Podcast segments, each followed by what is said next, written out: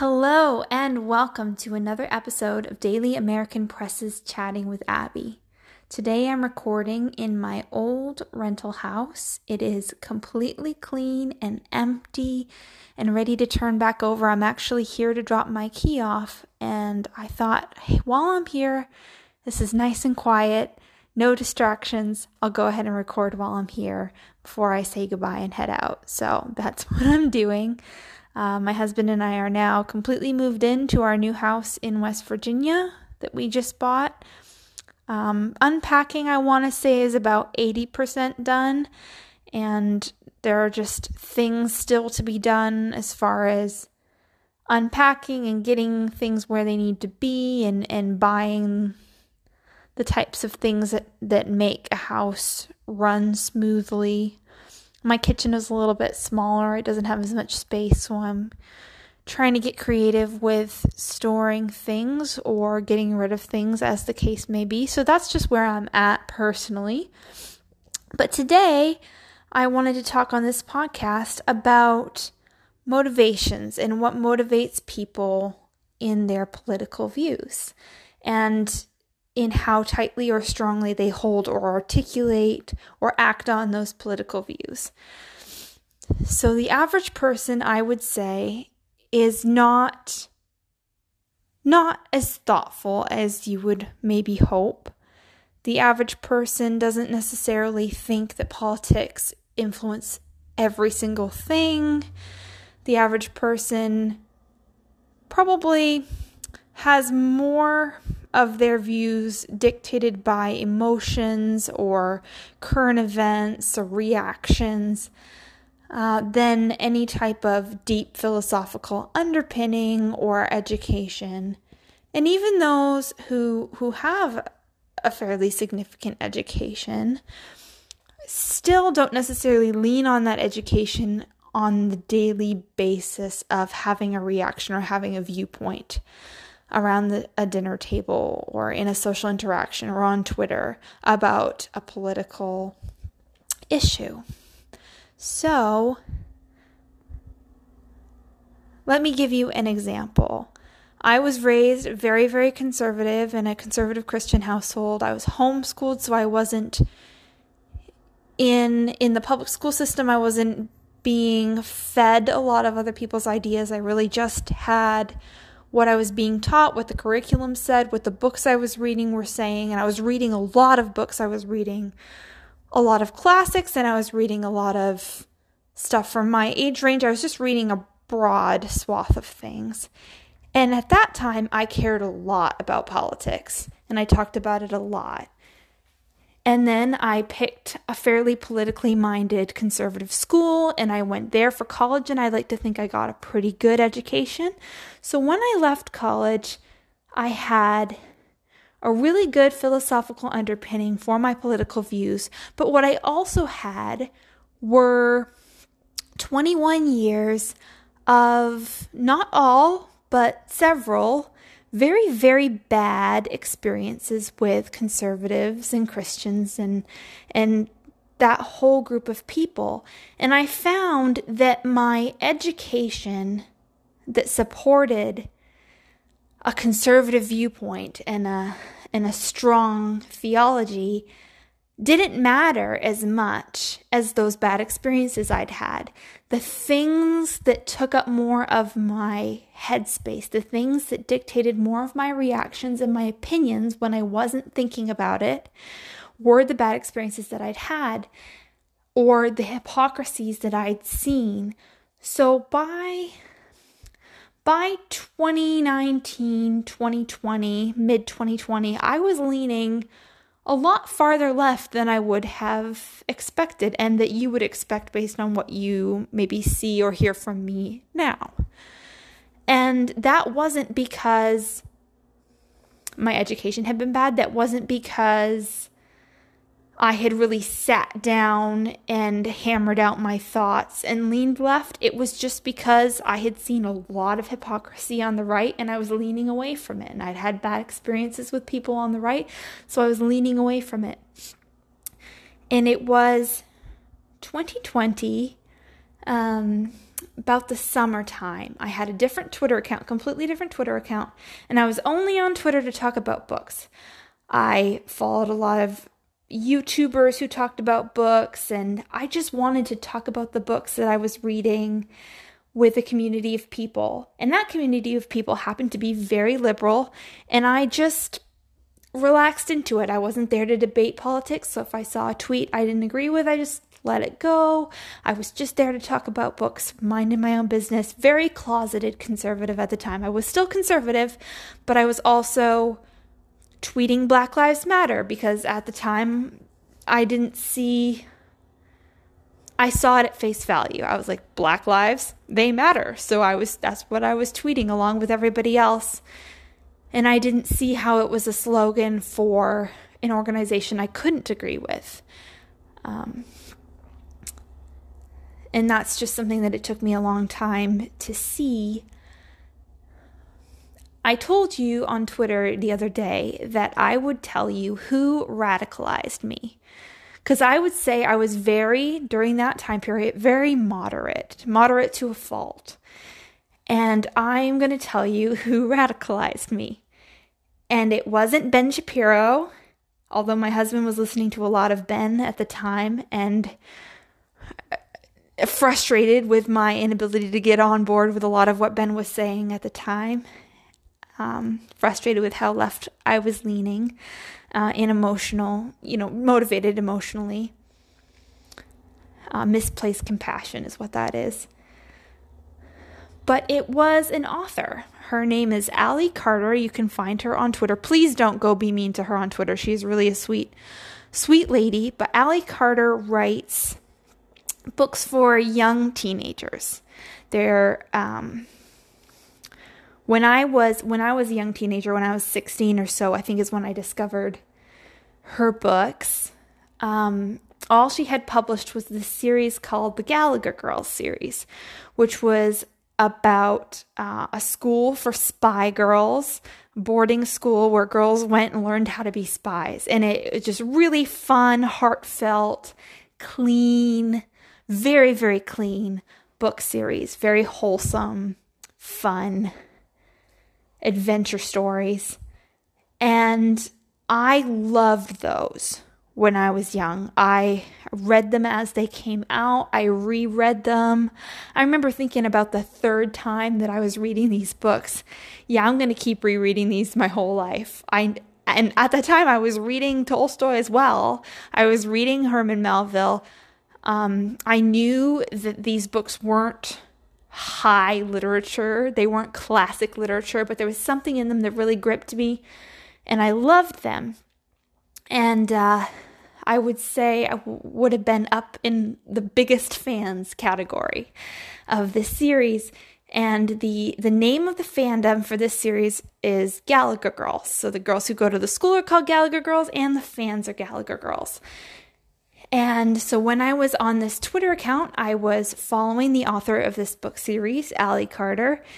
And um, she, among other of my favorite authors, were people I liked to hear from on Twitter. And then one day, I want to say late summer, early fall of 2020, was before the election, but when things were really heating up, Ally tweeted out that no Trump supporter could be a Gallagher girl. I can't remember what her exact words were, but it was something to the effect of if you support Trump, you cannot be a Gallagher girl. And it was very simple. There was no way to misinterpret it. Um, she just said it straight out. And I I had been silent for so long on Twitter. I had I'd had a completely separate account from the one I have now. I had been completely closeted in my conservative conservatism and following in line or at least keeping my mouth shut that whole time. But then she tweeted that and I something just broke because one of my I wouldn't necessarily call Ally a hero, but she the series, the book series meant something. It was a it meant quite a lot to me growing up. It was a place I could go that was very safe and consistent. So I responded to Ally that night on Twitter just saying I I did vote for Trump and you have effectively locked me out of a fandom I have been in. I've been supporting you since I was 16. I've been reading these books over and over and over. And I remember saying something like, after this, I know there's no place for me on Twitter. I I knew that the minute I outed myself as a conservative, I couldn't have that account anymore. I would lose followers. I already couldn't follow J.K. Rowling, or else people would just unfollow me. People would just go around checking to see if you follow J.K. Rowling and then and then unfollow you if you do. So I was already staying in line on that. So I was like, I know there's no place for me here. I know that now I'm locked out of this fandom. And I think something about the way that I said it, Ally got concerned that I was suicidal or something. So she DM'd me that night and she was like, Oh my gosh, I'm sorry. Are you okay? I had no idea that anybody who liked my books liked Trump. I want you to just think about that for a minute. She writes very, very clean stories for teenage girls about spies and about art thieves and and she has a couple other series, right? She couldn't fathom that somebody who liked those books would also like Trump. That was the only reason she tweeted what she tweeted. It wasn't her intention to lock anyone out of her fandom. She had no idea that I existed. And she was shocked to find that I existed. And as unkind as her initial tweet was, she was incredibly kind to me in the conversation that followed, except that she never actually apologized for tweeting what she did because she did believe it. She just realized I was a human being and hoped that someday I would change my mind. Um, so she she talked to me about a lot of things. I was able to talk to her about some of my favorite scenes and some of the things in the books. It was it was really cool. I was grateful for it. But at the same time, it really did ruin her and a lot of her books for me. I still enjoy what she wrote, but there's something about an experience like that that just kind of dulls your love for something. And plus she never took back that I she never she never did say that I could be a Gallagher girl. She she never took that back, which I mean, I guess it doesn't really matter what she thinks, but anyway, I would say that that is what radicalized me. That that interaction is what drove me straight back to the right. Cuz it was right about then where I said, "Okay, I'm done with with being closeted on Twitter. It's not worth it to me to talk about books if I'm just going to get locked out of my fandoms and not be allowed to follow J.K. Rowling. It's not worth it to be here if all that I see are political comments and nobody's actually talking about books. So I deleted my account. Um, and it was it was months later before I was like, "Oh man, there are there are still some things I'd like to see on Twitter. There are still some some things I'd like to maybe I'll just go back, but I won't be in the same community. And that's when I went back and started the account I have now and found all the conservatives that exist on Twitter. And I had no idea. I had no idea that there were so many conservatives on Twitter and so many good interactions to be had on Twitter. And and all that to say at least for me, what has pushed me one way or the other hasn't been a fantastic argument for conservatism. It hasn't been Ben Shapiro destroying liberal. It hasn't been even the great education that I received in defense of conservative values and capitalism. It wasn't any of that.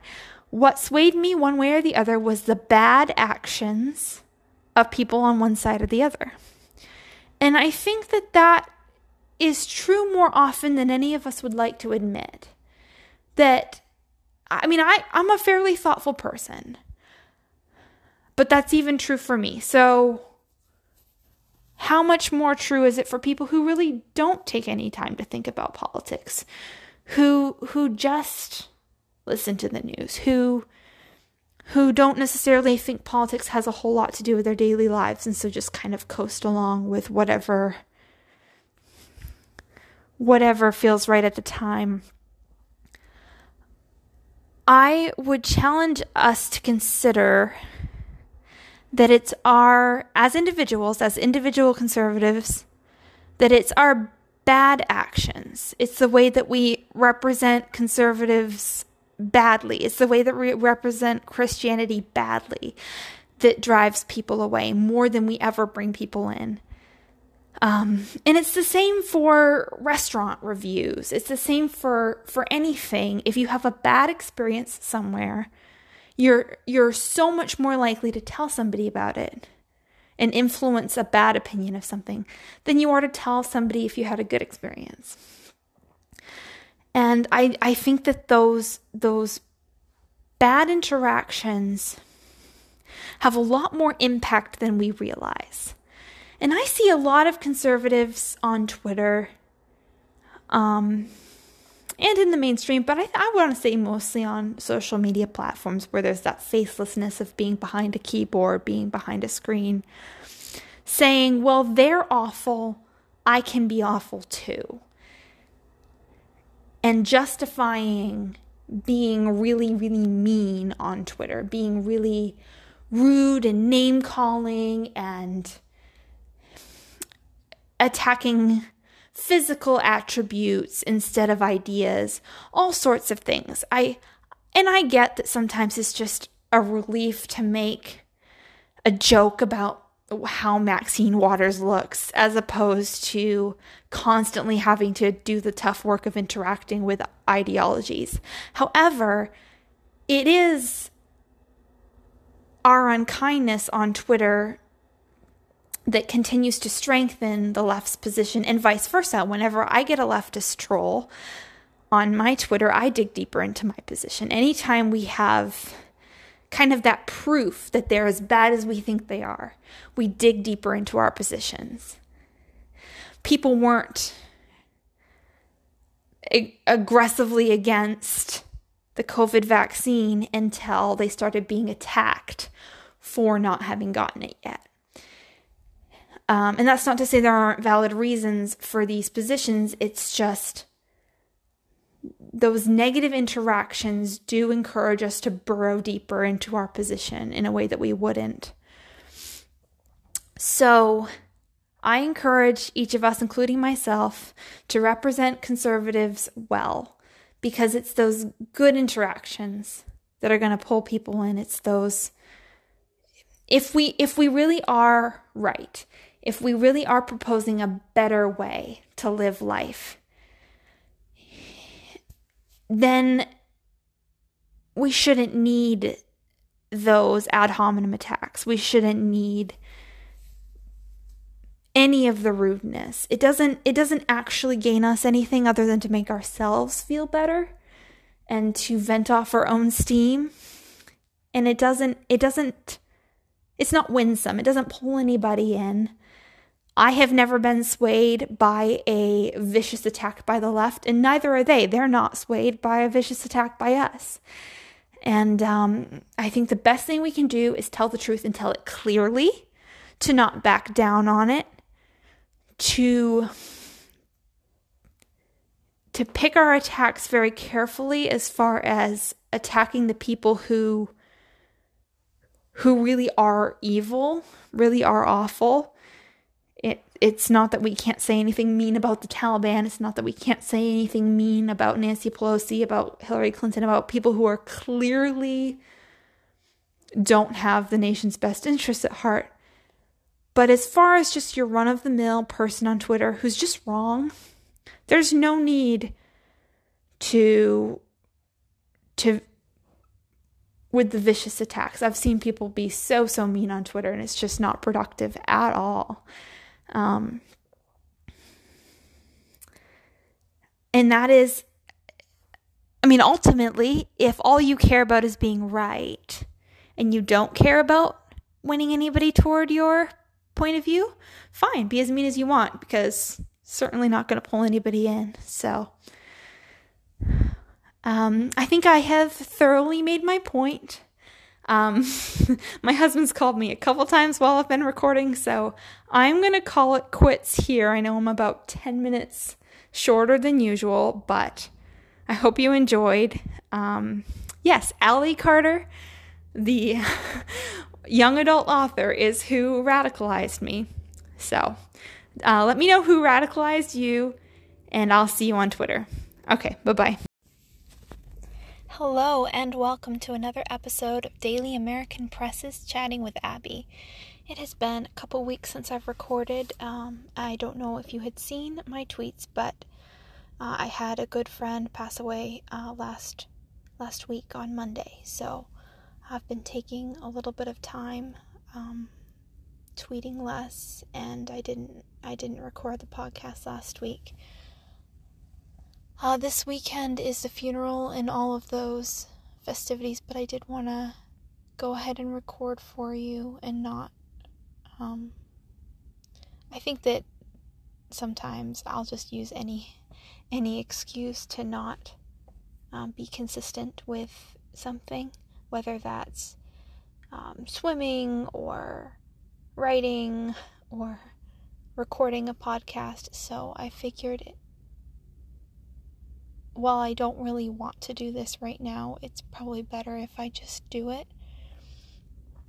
Um, so, today on the podcast, I want to talk a little bit about my friend who died, and I want to talk about the supply chain issues, and I want to talk about Alex Baldwin and the right's response to him. And then I have a couple um, well, one book and one movie that I want to talk about just a little bit. So let's go. So first of all, my friend, um, friend and coworker, someone I worked with at Freedom Alliance. Um, he was the director of programs. Um, his name was Josh Miles. He was a um, decorated, very decorated um, military hero. Gunnery Sergeant Josh Miles um, United States Marine Corps. He fought in the Battle of Fallujah. Um, he had Purple Heart among other among other um, decorations, and he was very very good at his job, uh, helping other veterans um, deal with the physical and spiritual wounds they received in war. And I don't know what our organization is going to do without him. Um, but I know that we existed a long time before he came on board, and we will continue. Um, Josh is one of those rare human beings who just knew how to build up everyone around him. I never once saw him tear somebody down. And I think that that's just so uncommon in human beings. Not just in this day and age, but just in all of history. So uncommon for somebody to be completely focused on building other people up. And it's a real shame that we don't have him anymore. Um, so uh, Friday, Friday is the funeral, and then um, he will be buried in Arlington, which is appropriate. So, um, moving on from that, um, just personal update. Um, I wanted to talk about supply chain issues. Now, I have seen tons of photographs on the internet um, showing massive supply issues at various stores. And I haven't seen those issues where I am. And that doesn't mean they don't exist, it just means that um, these supply chain issues are affecting different parts of the world differently. And I have a couple words of caution um, for the conversation on supply chain. The first is this is one of those issues that can be self fulfilling. If you get people worked up about a supply chain issue, you can create a supply chain issue because people will panic shop. And we've seen this. We saw this at the beginning of COVID. We've seen this every big storm that ever hit Maine when I was growing up. People would clear out the shelves of of milk and bread. But that doesn't mean that the supply chain issues aren't very real. It just means that we do need to be careful with how we interact with it um, so that we don't, in our hoarding, um, make it so people can't get the basics that they need to survive.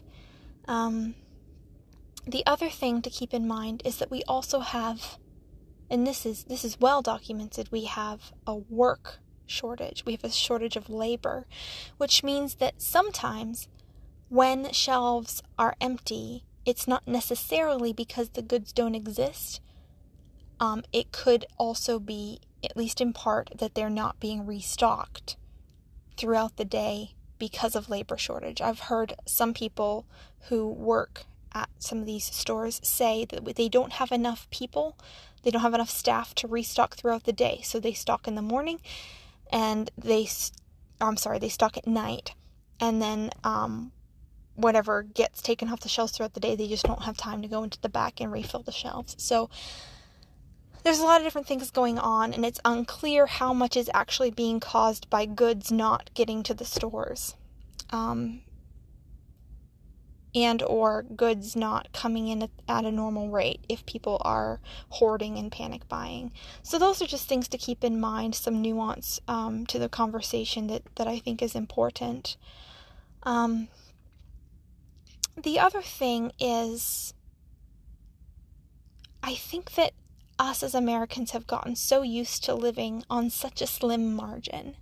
We've gotten used to being able to go to the store every day, multiple times a day if we want to. And there's, it's taken a while for anybody to even recognize that maybe it would be a good idea to have some things stockpiled. Now, I'm not I, again, I, I don't think hoarding is a good idea, and I don't think panic shopping is good for society. If there are already shortages, it's not particularly responsible as a member of society to go and hoard a bunch of stuff um, when there are other people who, who don't have anything. Um, there's just, if everyone is that selfish, then society does break down. However, you do have to take care of yourself and your family so when you are able to, not in the moment of crisis, but in moments of, of peace, it is a really, really good idea to have a certain amount stored up. Now, I'm not a doomsday prepper. I, I find um, documentaries about doomsday preppers incredibly fascinating. Um, and the idea does um, appeal to me to to feel that security of having a year of supplies on hand, but that that's just not me. However, I think what I do want to build up to in in my house is about 3 months of supplies. So I know that if something happened, if there was a hiccup in the supply chain, if there was um, a, a breakdown along some lines, I would have enough and I would have enough to share. So I know that that doesn't help people right in this moment if you're having trouble getting a certain good.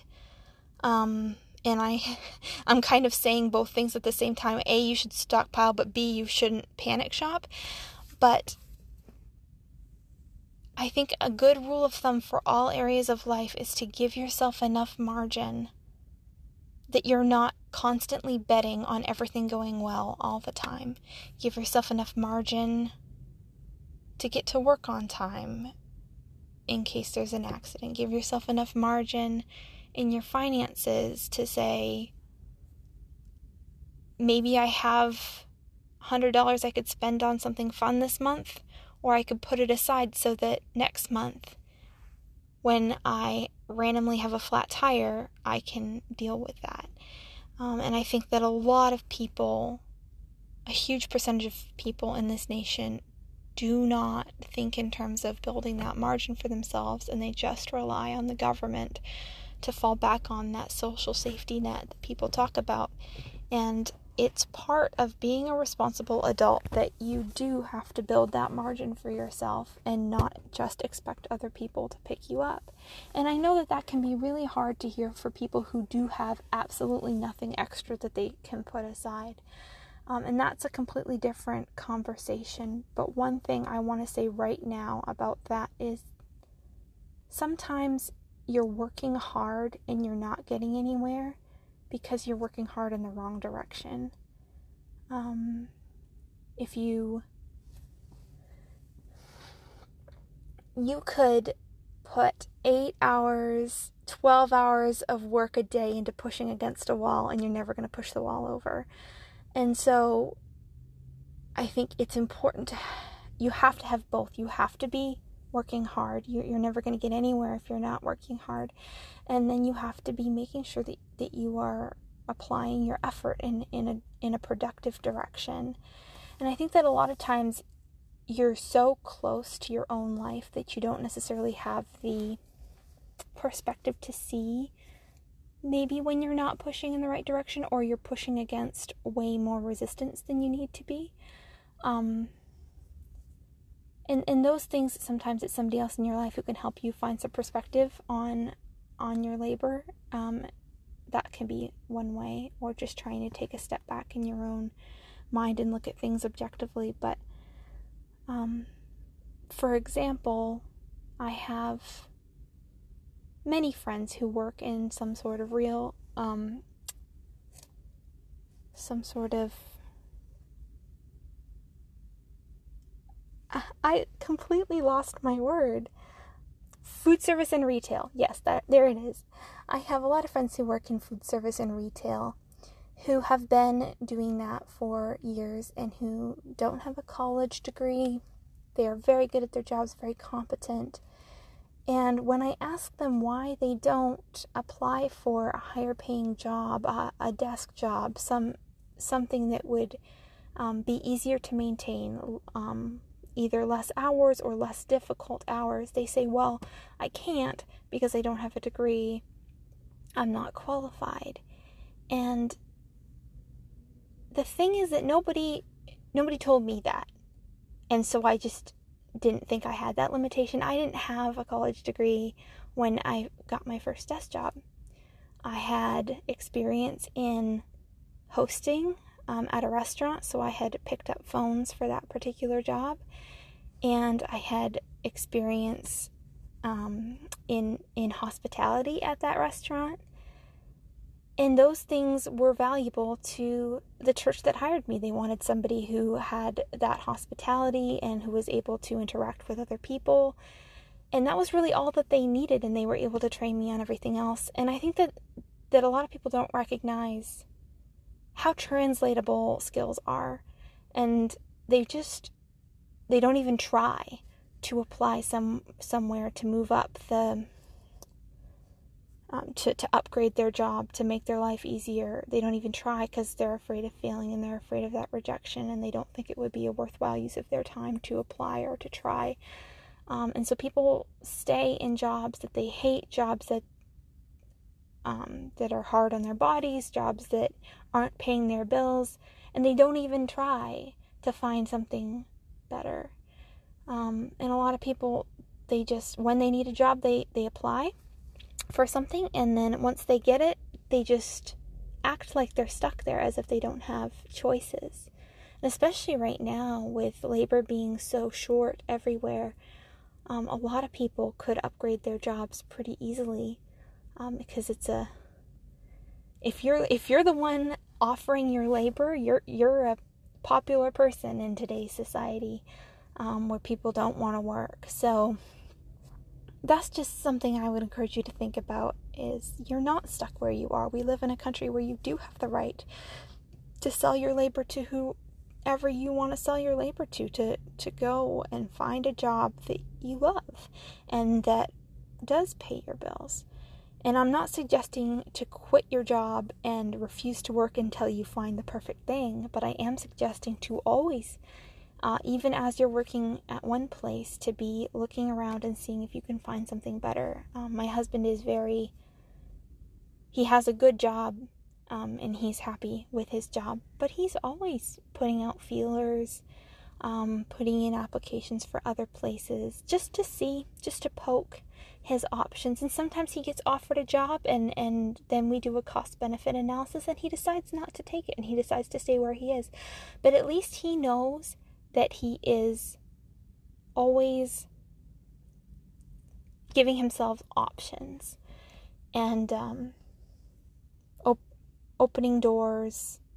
Some of these jobs that he's been offered, um, he could go back and apply again and they would take him again um, if he ever if something ever changed and we needed something else so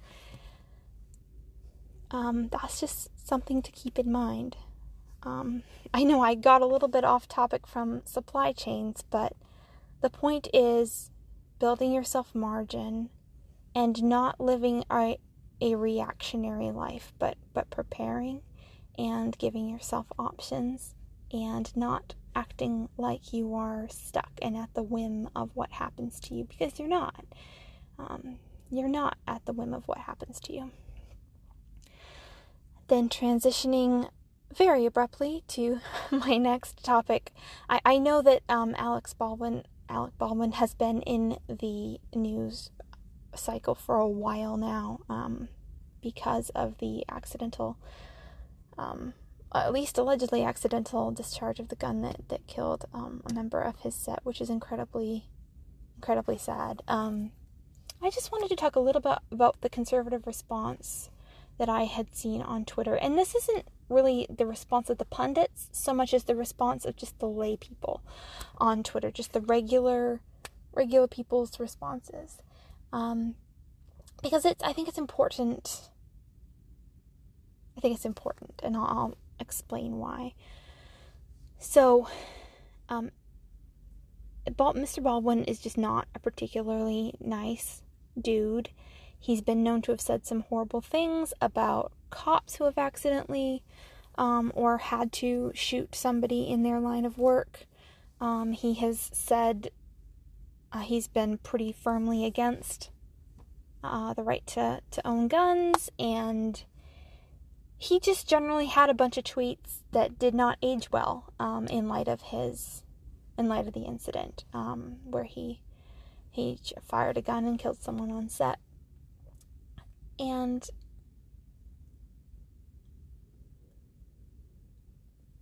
the thing is that whenever something like this happens whenever we hear a story that has a bare bones amount of details when it's unclear whether a crime has been committed,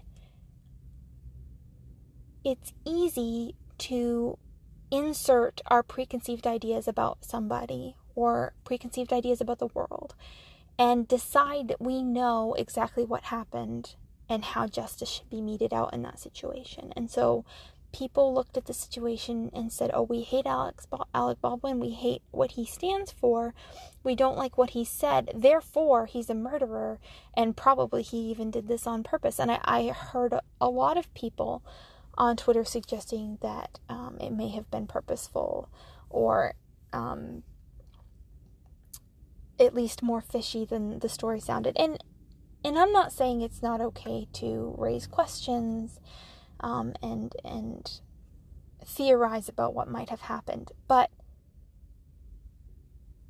this is exactly what Black Lives Matter does. And we critique it when they do it, so I'm going to critique it when we do it. Is when something like this happens, it is not our job as the person who read a two paragraph news story to be the judge, jury, and executioner in the situation. Um, it is not our job to immediately decide that he committed murder and that he must go to jail. In the same way that it is not the Black Lives Matter activist's job to look at a situation where a cop shot somebody and say, Yep, we already know it's because the cop is racist and he he has to go to jail and justice has to be served without even seeing the body cam footage, without even um, hearing the rest of the details, waiting for the rest of the details to come in. And it's it doesn't matter what your political position is. It's it's not right, it's not correct to do that. You end up with a position that's not necessarily true and dogmatically yelling about something that's not necessarily true. It is entirely possible, whether or not we like Mr. Baldwin, entirely possible that he was nearly innocent in the situation. It's entirely possible that he had every reason to believe the gun in his hands was not real, was not loaded, and it's entirely possible that he was uh, shooting at the camera for the shot itself. Um, that he was doing exactly what he was supposed to be doing in the situation, and that it was an error on the part of the weapons master, giving him a hot gun accidentally. It's entirely possible that a bunch of people made some really fatal errors. And that doesn't mean that um, Mr. Baldwin and or the weapons, um, the person in charge of the props, the weapons props for this movie shouldn't uh, face a manslaughter charge, at least. Um, we don't know. Um, and, we, and we won't know for a while until the investigation is complete. And so the people yelling on Twitter about about Mr. Baldwin I would just encourage a little to take a few steps back and to say, we don't know. Just because we don't like someone doesn't mean they're a murderer. Um, bad things do happen uh, for almost no reason at all sometimes. And in the same way that a cop can kill someone and there could be, it could either have been a complete accident, a fair accident, or a justified reason um, that they had to they had to uh, shoot. In any of these situations, regardless of what your political position is, I encourage you to take a couple steps back, wait for the evidence to come in, and wait for the investigations to conclude. And then, when everything is out, then absolutely have an opinion about about it. You don't have to blindly trust the system, but I do encourage a little bit more humility and a little bit more thought um, about these these things. So I I was pretty disappointed with how ugly conservative Twitter got about this particular case. Um, in a lot of areas, I see conservatives doing the very same things that those on the left do. And it's like, if, if it's wrong when the left does it, um, it's wrong when we do it. And if we do the exact same things that they do, then then we're not the good guys. There's if you're going to be the good guy, you have to act like a good guy. Um, you can't. There has to be a distinction, or we're just all bad, and neither neither group of us deserves the country. If we're not the good guys, do we really deserve the country to be saved for us? Is a question I've thought a lot about lately. So, leaving that I have two items of entertainment to review. The first is a book called Horror Store by Grady Hendrix. Horror Store is a short horror novel set not in IKEA, but in a store that very, very strongly resembles IKEA. And I, I don't necessarily recommend this book wholeheartedly. I would give it a 4 out of 5 stars, and I can't say a whole lot about it without spoiling it. I didn't agree with all of its philosophical underpinnings, but I did find it incredibly fascinating.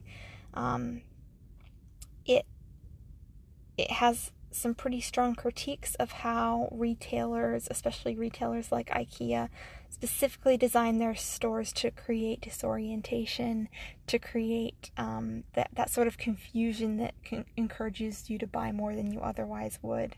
Some of those psychologically sneaky ways of of uh, getting money from people.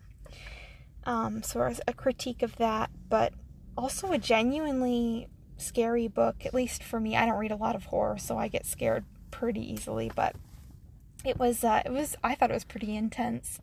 Um, kind of a, a, story that spirals through the store in the way that that that you have to spiral through an IKEA in order to get out.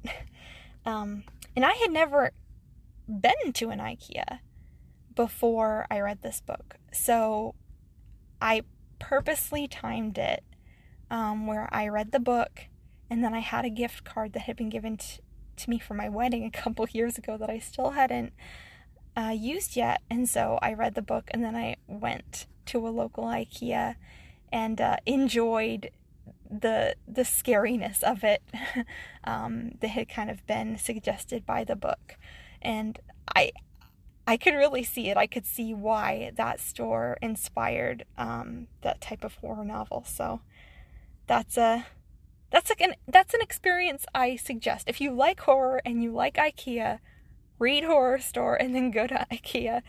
And uh, that's kind of how I celebrated the Halloween season this year. Um, for me, Halloween is, I was raised to believe it was an evil holiday and a celebration of, of evil and fear. And now I, the way that I celebrate it now is not a celebration of fear, but um, a confrontation of fear um, and a celebration of the triumph of light over darkness. And there's a lot of different ways you can approach Halloween, um, and I think there's a lot of valid ways you can approach Halloween, including cutting it out of your life entirely. I completely respect that position.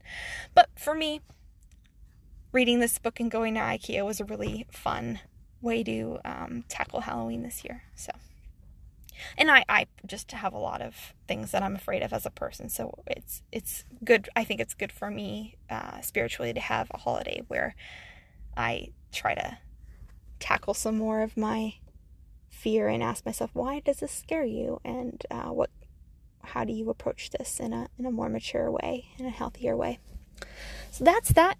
And then my last thing for you is that last night I watched Dune. Now I had already read the book Dune by Frank Herbert, and um, it is it's what you would call a cold sci-fi, um, and that it's it's very very technical. It's not particularly it's not the kind of story that would be written today. Um, it's it's a little bit more cold and distant and removed, but it is also incredibly thought provoking, the story. And um, the movie was incredibly well done. It was very faithful to the book, um, including the jarring way that the part one ends is faithful to the to the book, and um, very visually impressive and thought provoking. So I do recommend seeing that. I saw it on HBO Max just because uh, of what I'm going through in my life right now. I just didn't feel like being out in public at a movie theater, but the visuals are such that you really should see it in a movie theater. So, with that, I'm going to say goodbye and leave you. Um, I hope you have a good week, and I'll see you in the next one. Bye. Hello, and welcome to another episode of Daily American Press's Chatting with Abby. Thank you so much for being here with me. I am recording today from a red state. Uh, we flipped Virginia red, you guys.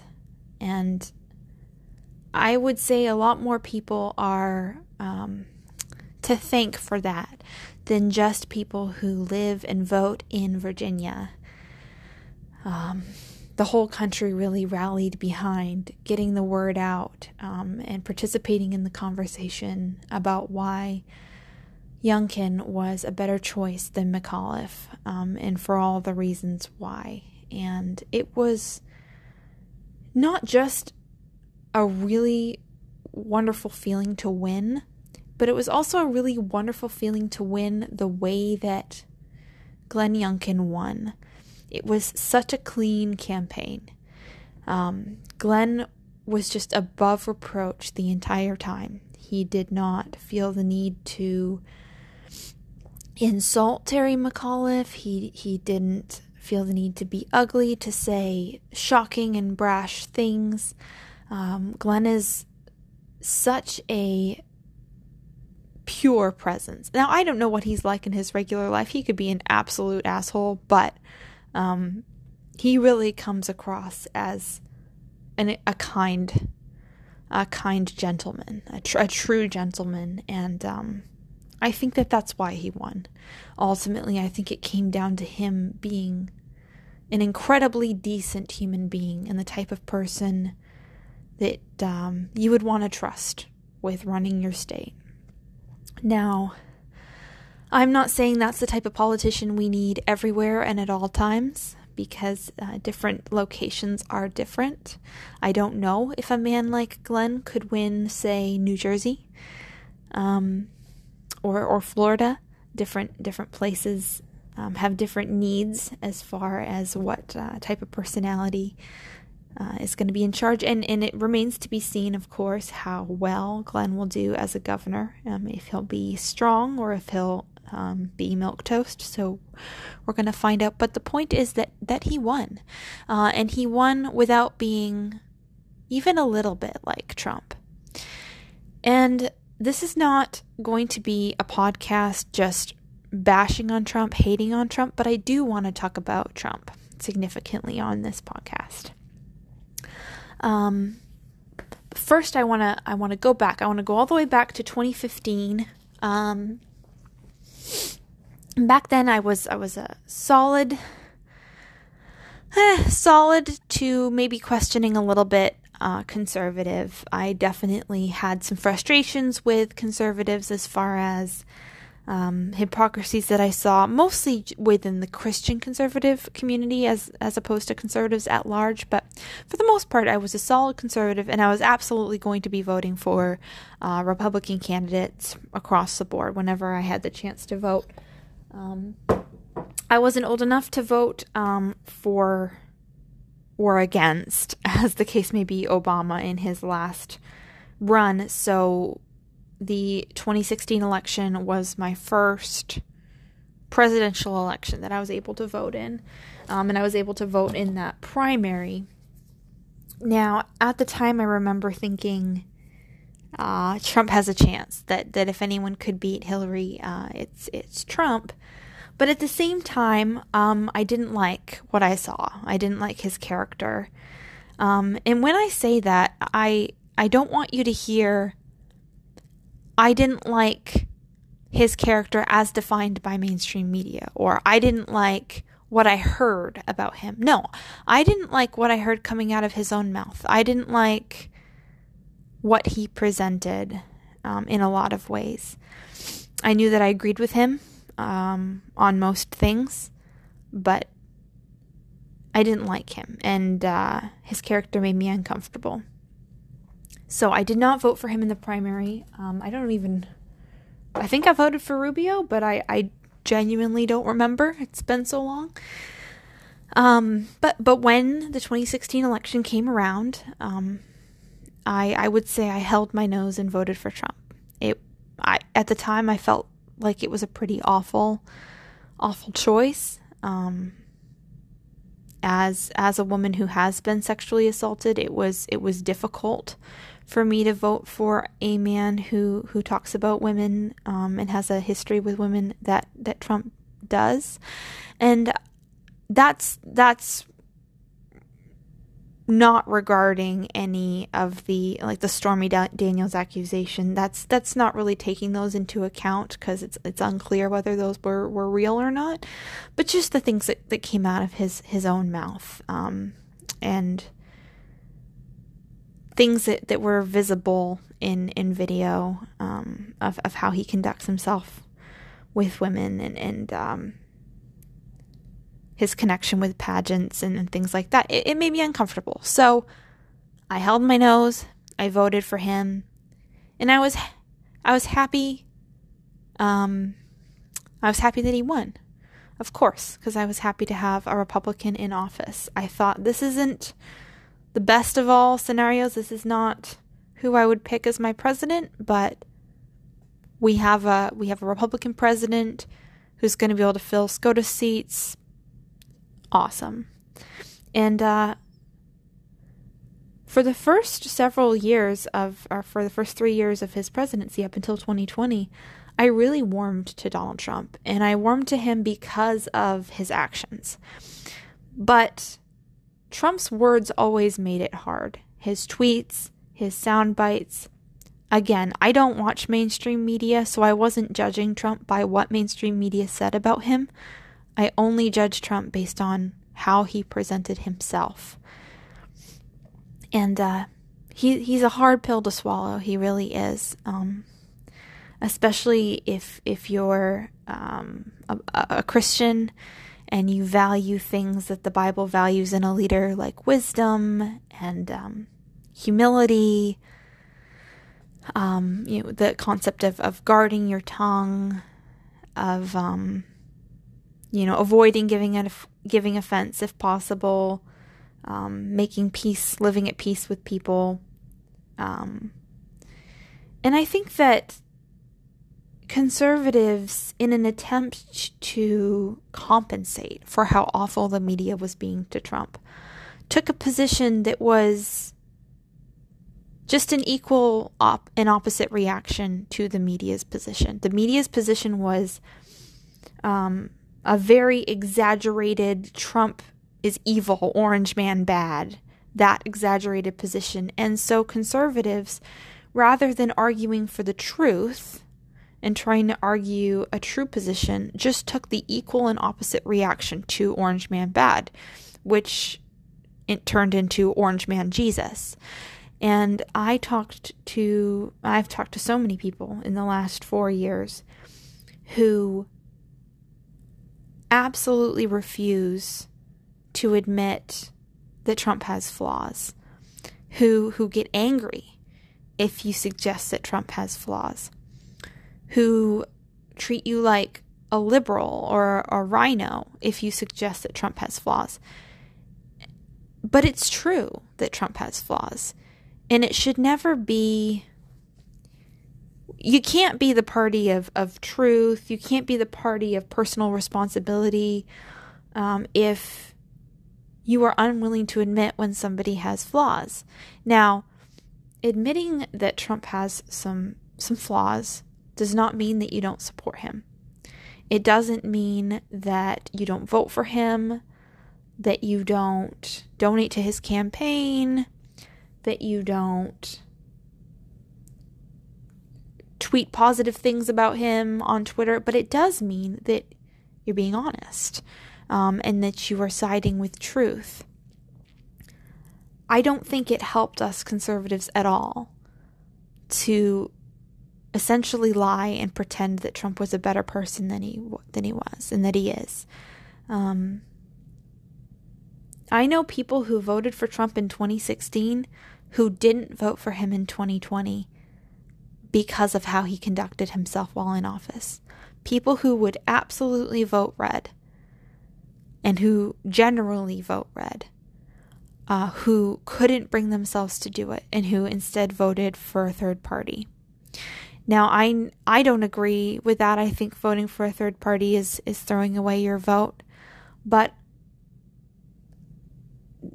the way that they explained it to me was that and and this is I want to say this is between three and five people that I'm thinking of right now, uh, just close friends of mine who who didn't vote for Trump, and and they said that it violated their conscience that they that they could not um, with their conscience and with their faith, vote for somebody who, uh, as a leader, who so went against the Bible's description of of what a leader ought to be, um, with that humility, with with guarding the tongue, with with wisdom.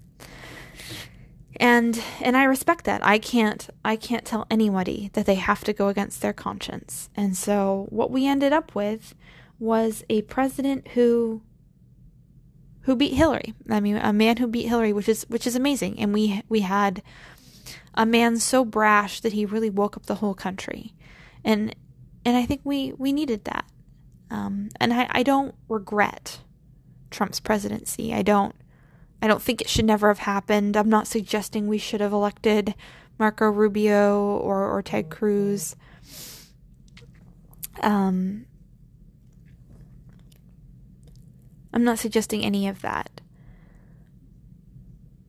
But let's say you um, you are out cold, you are you are sleeping incredibly heavily, and and people can't wake you up by by speaking or by touching your shoulder. They you're just in such a deep sleep they have to dump cold water over your head. Now that's necessary. That bucket of cold water in that situation is necessary, and Trump was that bucket of cold water. Um, but I don't want to be woken up by a bucket of cold water every morning. I only want to be woken up by a bucket of cold water when it's necessary. Um, now that now that we're awake, I, I, would prefer an alarm clock candidate like Glenn Youngkin, um, someone who is, at least appears to be at this time, a man of humility and wisdom uh, and steady leadership, uh, who is likable and and beyond reproach. Someone that the media is going to find a really hard time finding ammunition against. Um, I I've said this before, and I'll say it again. Um, make it hard for them to hate us. They're going to hate us. Don't get me wrong. They're going to find things to insult us with. But Trump gave the media tons of juicy ammunition and that's why they were able to mobilize so many people in hatred against him, is because uh, it was really easy to stick an insult to him. It was really easy to stick a criticism to him because he said so many genuinely awful things. Um, because Trump has no guard over his tongue. Um, and he he also uh, was incredibly unwise with with the types of people he surrounded himself with. I mean, he General Mark Milley, Anthony Fauci, and these are people that or absolutely should not be in positions of power. And Trump was in a position where he could have ensured that they weren't, uh, and in, he didn't. He he allowed them to gain uh, influence in this country. I don't think we should blindly trust anyone, um, any human leader. I think that they should always be subject to criticism, whether they're our party or the other party. Um, this whole idea that every Democrat is a demon and every Republican is an angel is insane and and not healthy for our country. We need to be in a position where we can honestly evaluate candidates, even if we vote for them. Um, So now that America's awake, I, I don't think we need to keep feeling like we need Trump. I he's a 75 year old man. Uh, he's going to be even older in 2024. Um, and he's a very, very tough pill for a lot of people to swallow, a lot of good people to swallow. Um, and I think that that was evidenced in the 2020 election. I, I'm not denying that there was voter fraud. I, I think we've we've proven that there was significant um, fraud. But at the same time, there were lots of ballots, um, and you can see this in the data. There were lots of ballots where everything else read down the ballot. Every other Republican except Trump was voted for on the ballot. People who vote red went and cast their votes not for Trump. And I think that that's significant. Um, I don't know if if the fraud would have been enough to tip the election, but I think that it would be healthy for the Republican Party to operate as if he did lose. And let me tease that out a little bit. So, two things can be true at the same time. Thing number one is that fraud happened and we need to chase down fraud and do our absolute best in every state and every precinct to make sure it doesn't happen anymore. That's absolutely true and, and without question. That election integrity is incredibly important. Um, and, and we have to restore faith in election integrity. So we need to pass the laws we need to pass. We need to be volunteering to be poll watchers and to to create that accountability on local levels. So that is that is true.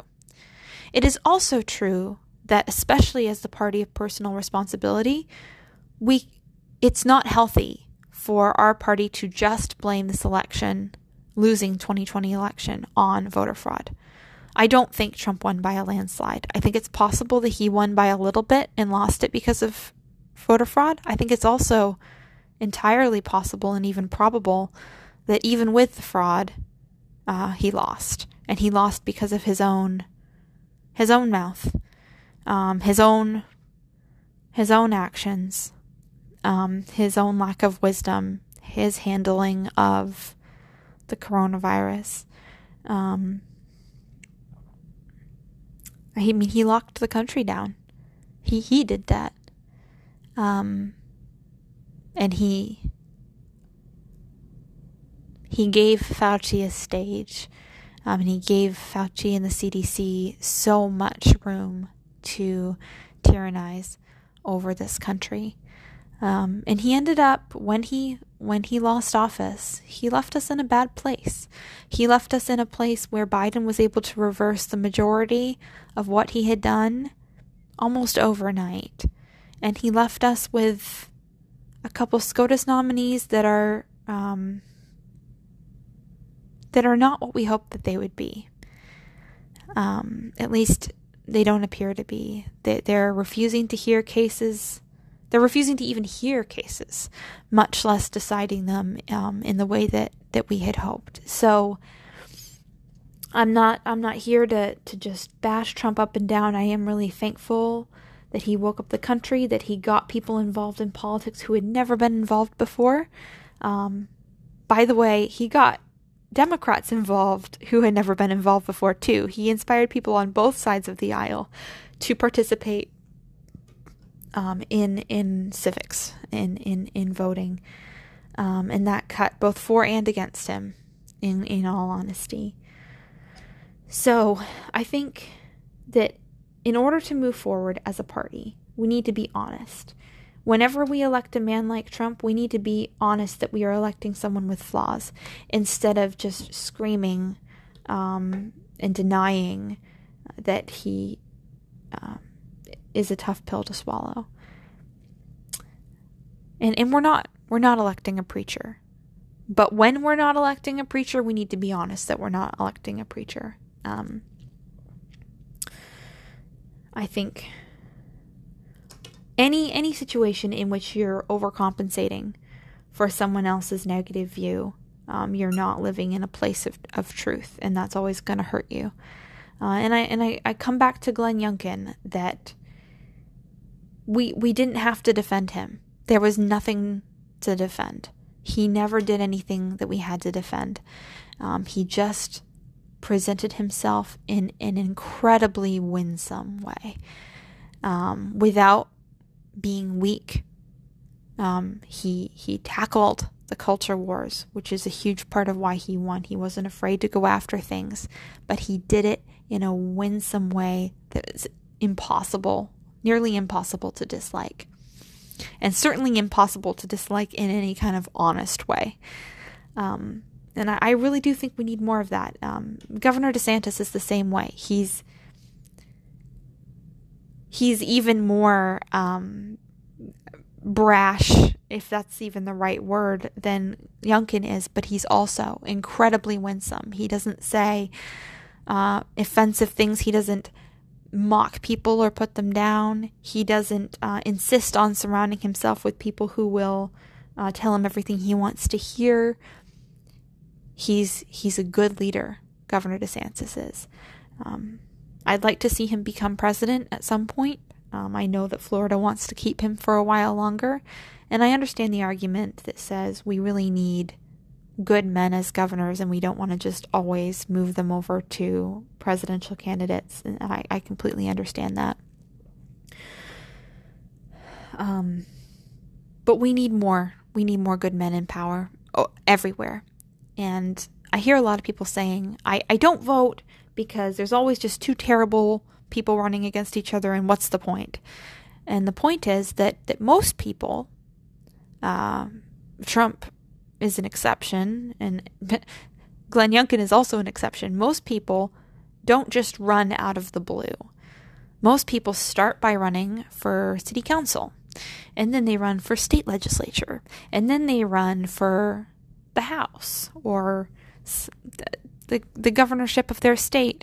Um, they, they work their way up slowly. So if you want good people to be running at those higher levels for those higher offices, you have to vote for those lower offices. You have to vote in the school board elections, the city council elections, the state legislature elections. Those are the ones that help determine uh, what kind of candidates you're going to get farther along. And um, it, it also significantly helps when you donate to the campaign of someone you can really get behind, someone you really believe in. Um, I think Republicans lost a lot of hope because we didn't see the needle moving very quickly. Uh, and all of a sudden, we saw the mo- needle move in a big way, and um, in Virginia in particular, but but across the country, this this particular election, we saw the needle move, and it's always going to be significant, even when we don't win, like in New Jersey. Uh, it's significant when we see a big shift uh, in the right direction, and I think we should celebrate that too. We can celebrate the times when we didn't win, but we almost did, um, and when there was progress in the right direction. And I think we got to keep working on that. I think everyone in this country should should move on from making everything about Trump. I think we should make it about the actual policies and the actual social issues. Um, but above all, we need to get out and vote because it does. It does mean something. So, with that, I'm going to leave you. Uh, see you later. See you on Twitter. Hello, and welcome to another episode of Daily American Press's Chatting with Abby. Happy Veterans Day, and uh, thank you for your service, any and all veterans who listen to this podcast. I hope you had a good day today. I had the day off work, which was lovely. I went to go see The Eternals, the new Marvel movie, with my husband, and it was pretty good. Seven, I'd give it a seven out of ten. Um, good good start to a new uh, era, I, I think, in the Marvel Universe. So, if you like that sort of thing, go check it out. Today, I want to talk about the Rittenhouse trial. And um, if you haven't been watching Kyle Rittenhouse's trial, I strongly encourage you to do so. There's there's a lot of hours of content there, but um, if you don't if you don't have the time to watch the whole thing, I'd encourage you to watch um, clips, um, but not necessarily. Just be careful where you get your clips from, um, because you can obviously edit sound in such a way as to tell a certain narrative, which is exactly what mainstream media is doing.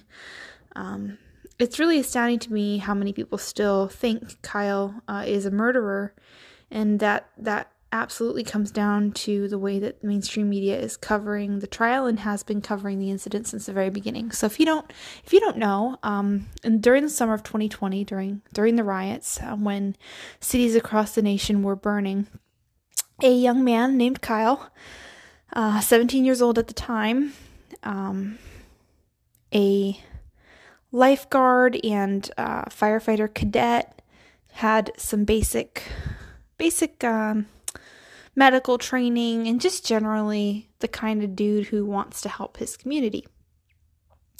Had gone out that night with his with some friends and with some uh, friends of friends. Uh, he had an AR-15 that technically he wasn't supposed to have under Wisconsin law.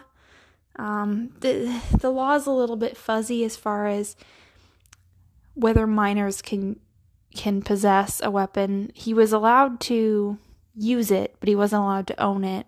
So, a little messy there, but he was out um, on the property of a CarMax, I think is what it's called. Um, trying to trying to guard that property. One of the one of the franchises of that particular business in that town had had been burned down the previous night, so he and his friends were trying to help the owners out to protect the remaining buildings. And while he was on that property protecting it, um, he saw need elsewhere down down the street. Um, he saw fires here and there to put out. He saw people who needed medical help.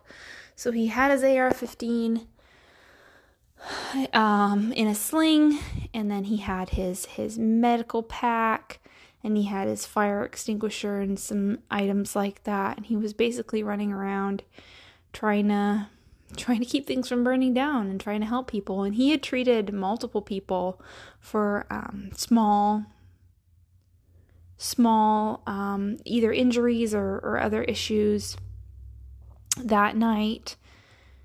And he had put out several small fires when he was um, allegedly uh, attacked by by Mr. Rosenbaum uh, first, and uh, Mr. Rosenbaum happens to be happened to be a serial child rapist.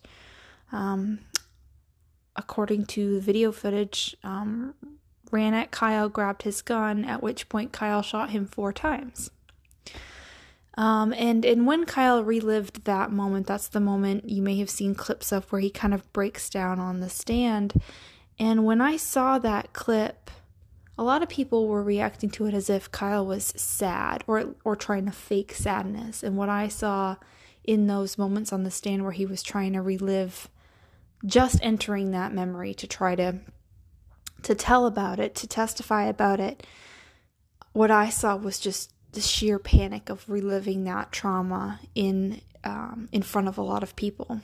Um, he he just he he's otherwise incredibly calm on the stand, but but right in that moment uh, on the stand, Kyle really he basically had a panic attack, and the judge um, called for a break.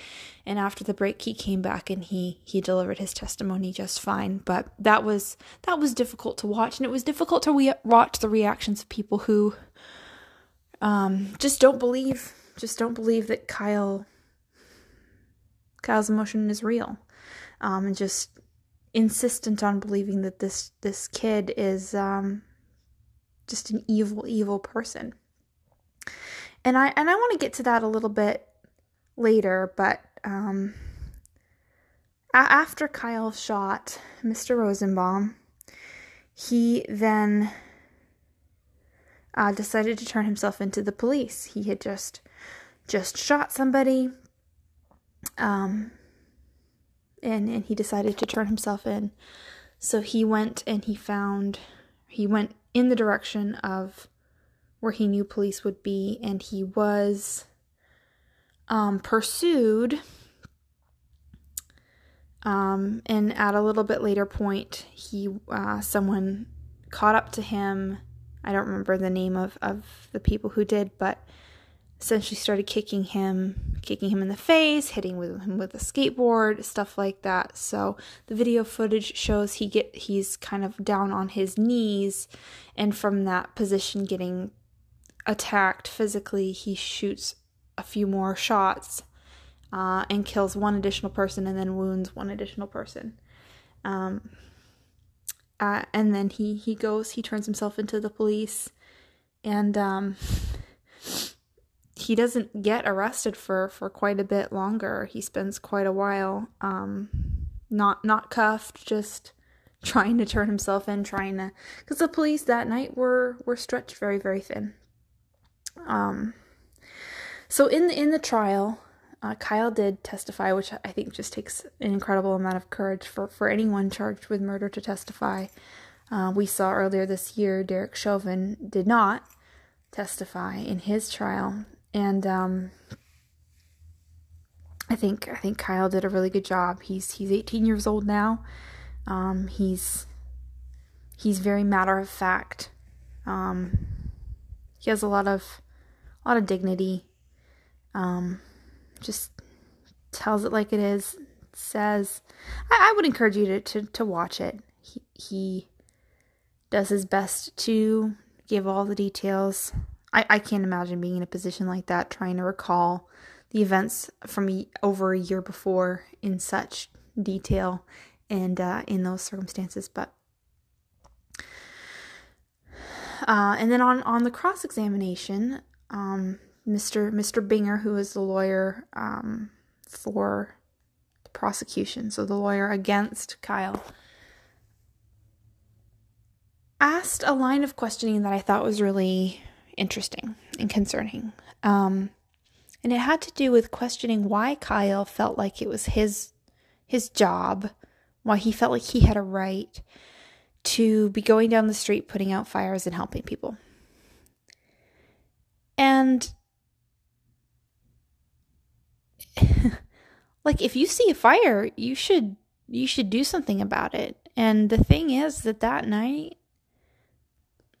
EMS, fire department, police, they were all stretched incredibly thin. Now that that's not to say that people should have taken the police's jobs into their hands and become vigilantes or anything like that.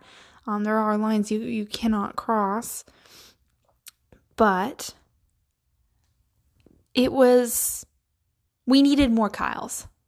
During during 2020, we needed more Kyles. We needed more people running around putting out fires, running around helping people. I think the mistake that Kyle made, and when I say mistake, I don't mean criminal offense, I mean error, I mean mistake. Kyle made was trying to help people with an AR 15. Now, I, I understand why he had it. Um, that's the gun that he the gun that he had, the gun that his friend had been holding for him until he turned 18. Um, uh, a handgun for self defense would have been more practical in that situation, but that's not the gun he had. He had an AR 15. And even Kyle will admit, and did admit on the stand, that, that the gun got in his way when he was trying to help people. Um, it he he had to work around it um, to try to to treat people, to try to put out fires. And I think that that's something to examine and to take away there's there's a difference between defending your right to own a weapon and having kind of defining yourself by that weapon, building your identity on gun ownership. And there's a certain type of vibe that you give off if you're running down the street with an AR 15, regardless of your heart, regardless of your intention you don't look like a friendly person if you're running down the street with an AR 15, especially in the middle of a riot. And and Kyle got himself in a position where despite having a heart to help the community, as far as I that's my opinion from his testimony, he didn't look friendly as he was running down the street with this AR 15. Now, that's not to say that it's his fault that he was attacked. We we don't know and we'll never know uh, what would have happened if Kyle had been out there without a gun, if he would have been left alone, or if he would have been killed. Um, it does seem pretty clear that because he had the gun, he became a bit more of a target for a certain type of people, um, a certain type of bad people who were out there. And um, but if he hadn't fired, um, and stopped the attacks that were coming at him, he he'd probably be dead by now. And that's his that's his opinion at least, is that he would be dead if he hadn't if he hadn't fired. And that's that's his whole case, that it was self defense. So regardless of how Kyle is judged um, by by his jury, I do think it's important to take away, and I hope that Kyle takes away um, some wisdom as far as the way that we operate with our weapons in in today's society. Um,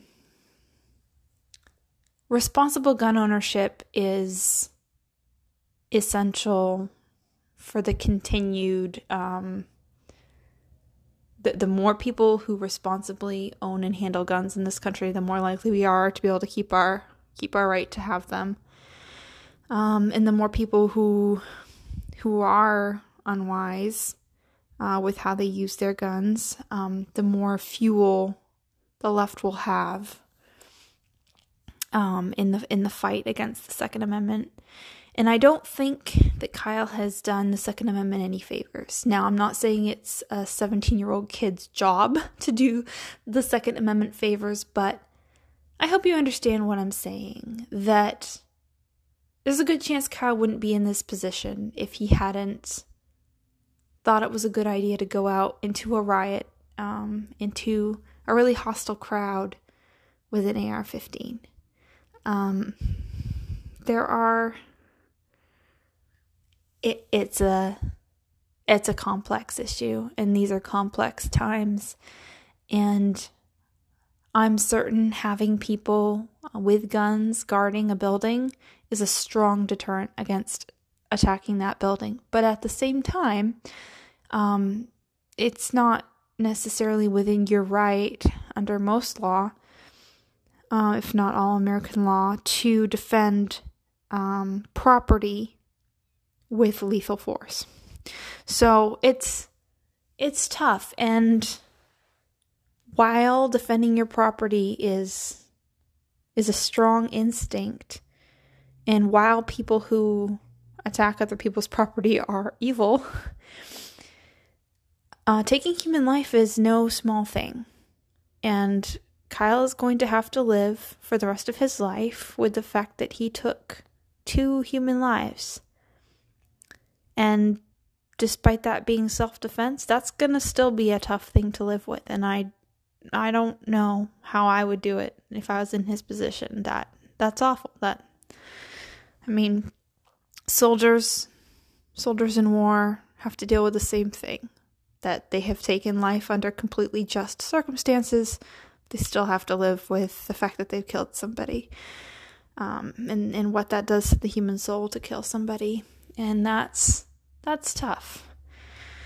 So, I hope that as we, as conservatives, are watching these proceedings and watching Kyle's trial, in the same way that we did when we watched Derek Chauvin's trial uh, for for the George Floyd killing, that we learn the lessons that we can from it the the trials, both trials, have become heavily, heavily politicized.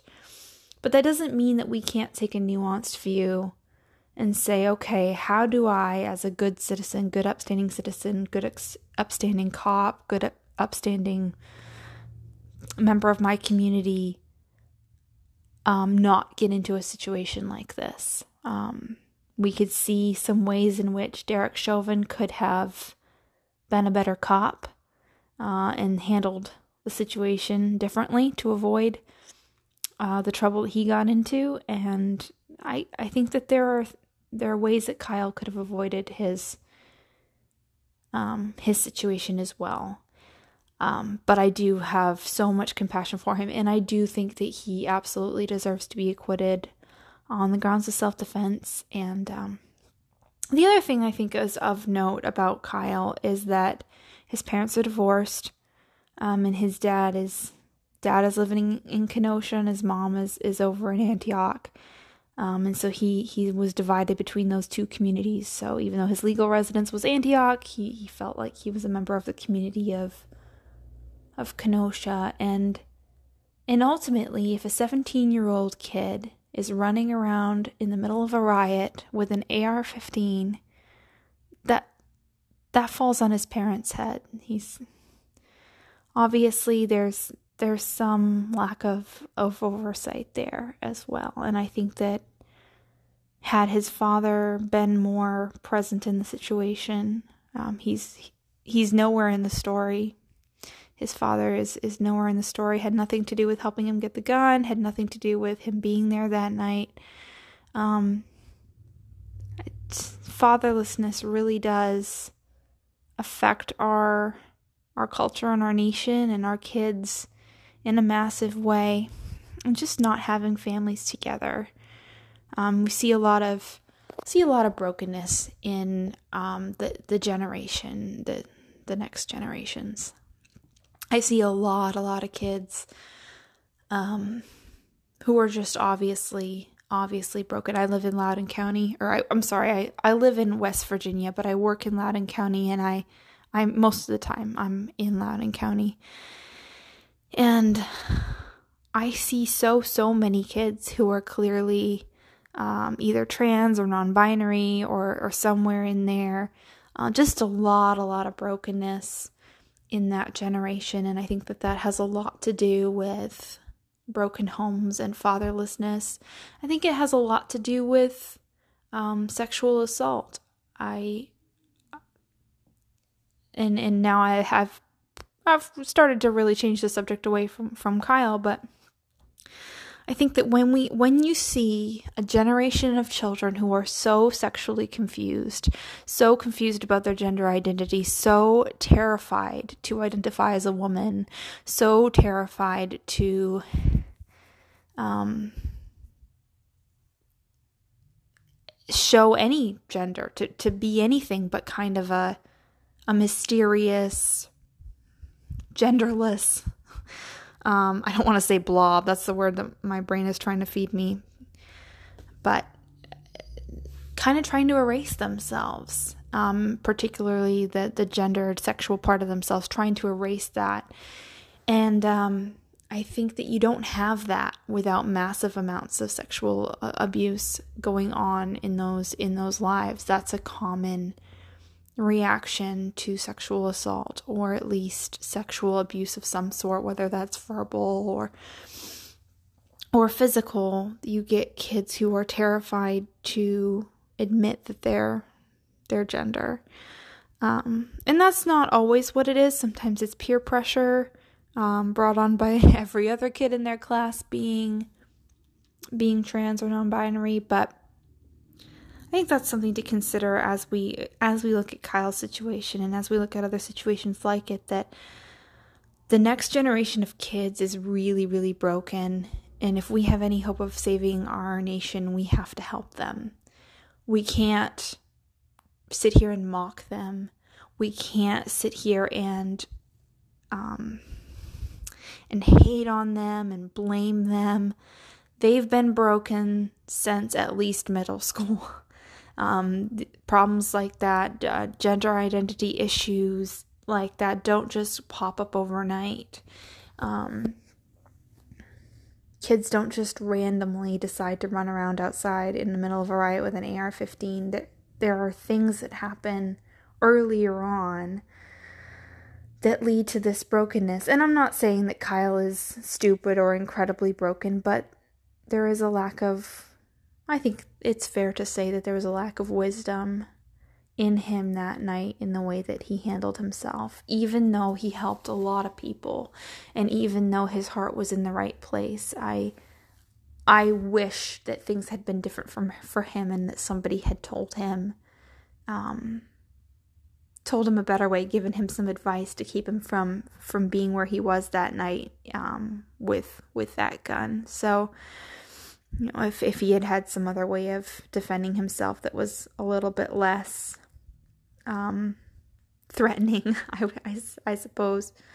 But I think that compassion is a fair response to the brokenness of a generation. I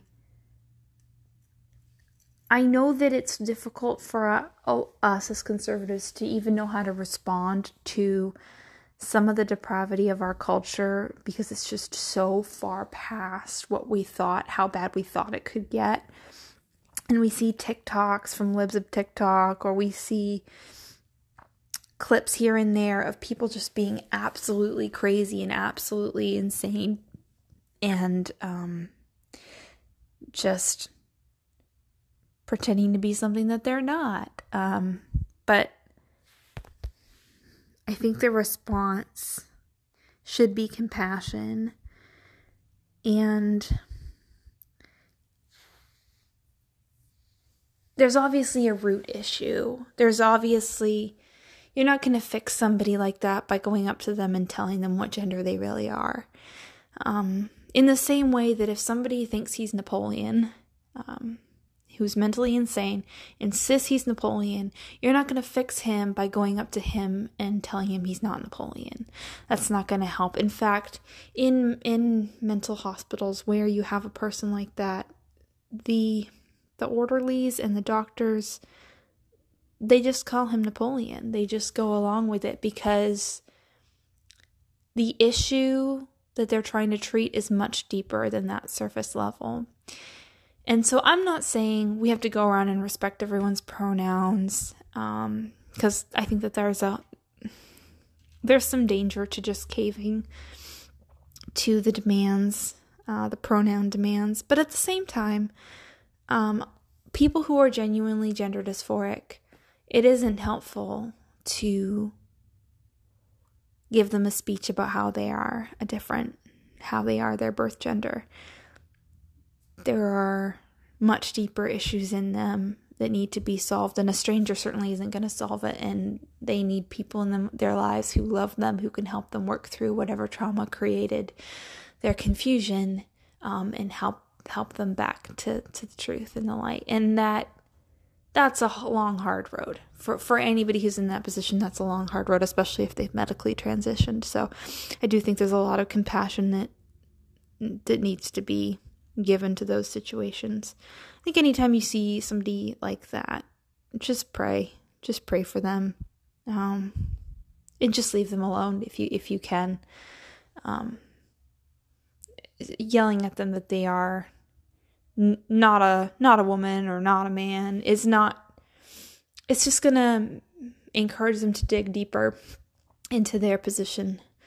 Um so there's a lot going on in our world and a lot of ways that we can make it worse without without realizing it. Um so any anytime you run into something that's that's gross or something culturally you disagree with, I'd encourage you to ask yourself if there's a way that you can be loving and compassionate in a way that you address it.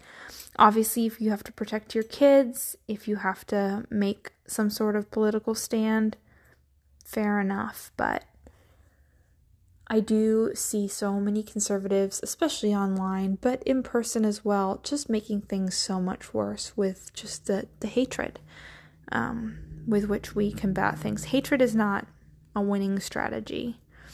Even if they're wrong, um, hatred is just not any type of way forward. So, with that, I am going to leave you. I encourage you to watch Kyle's trial, and um, it's it's some good drama, and I'm I'm praying for for Kyle and and for a good outcome for him, and uh, good path forward for him as he moves on with his life. So, all right, I will see you later. I'll see you on Twitter.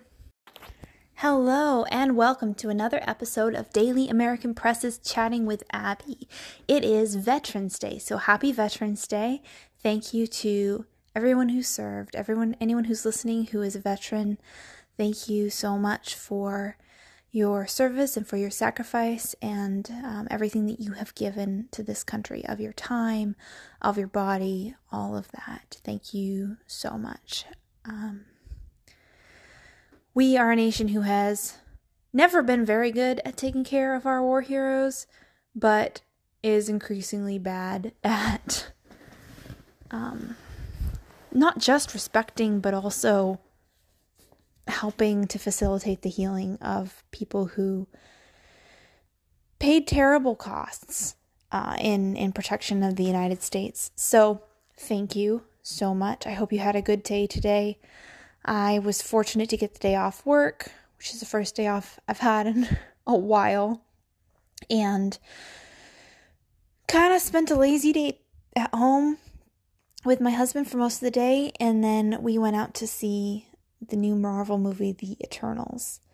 And The Eternals is the start of a new era of the Marvel Universe and introduces a whole bunch of new characters, a whole new storyline. And I really I enjoyed it. I, I'd give it a 7 out of 10. There were some elements that I wasn't a huge fan of, but I, I really liked the fresh characters. I really liked a, a new feel. I liked how deep it went into kind of the past and, and mythology and things like that. I thought it was a pretty good film. So, if you like that sort of thing, I'd encourage you to get out and watch it. I know a lot of us have Marvel uh, fatigue, so if you're if you're just kind of done with the Marvel universe, I don't blame you if you don't want to see it. But I had a good time, so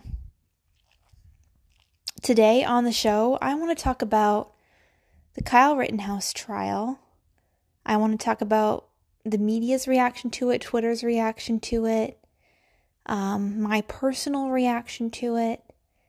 Um, and then I want to talk a little bit about fatherlessness in our culture, and, and that should do it for tonight. So, Kyle Rittenhouse, if you don't know, back in the summer of 2020, uh, he was 17 years old. He was out on the street with an AR 15.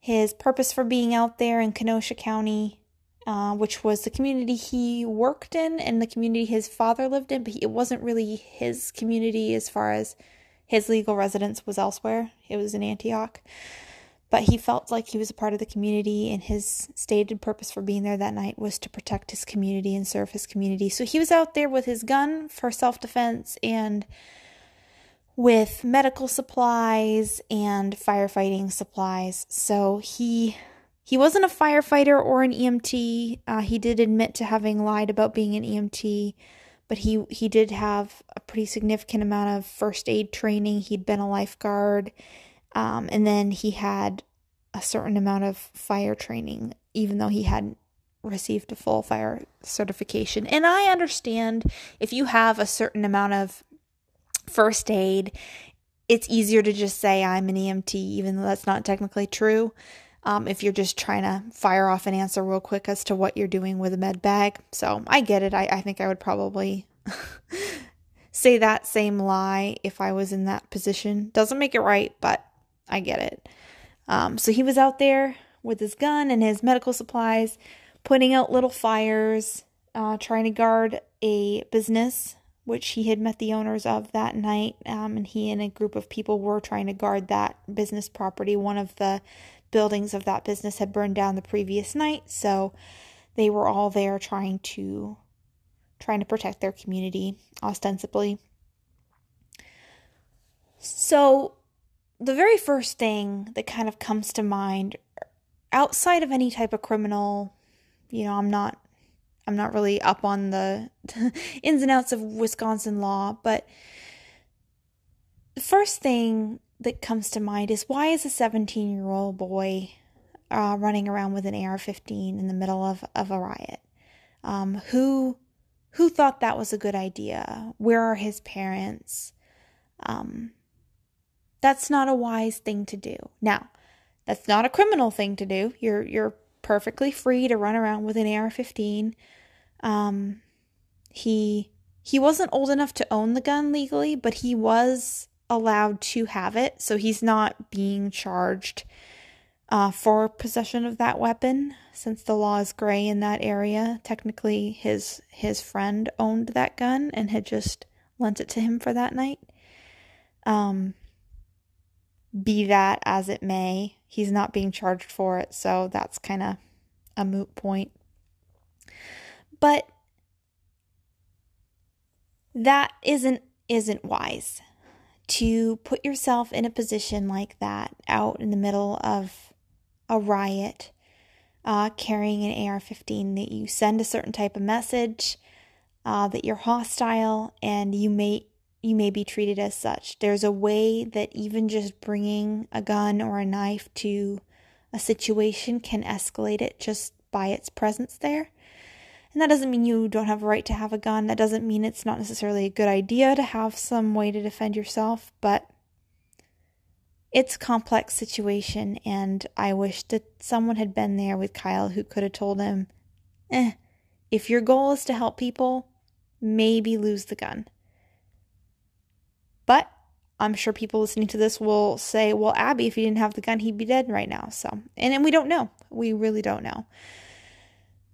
But I do think that one of the takeaways from this trial has to be what what is a wise handling of a gun?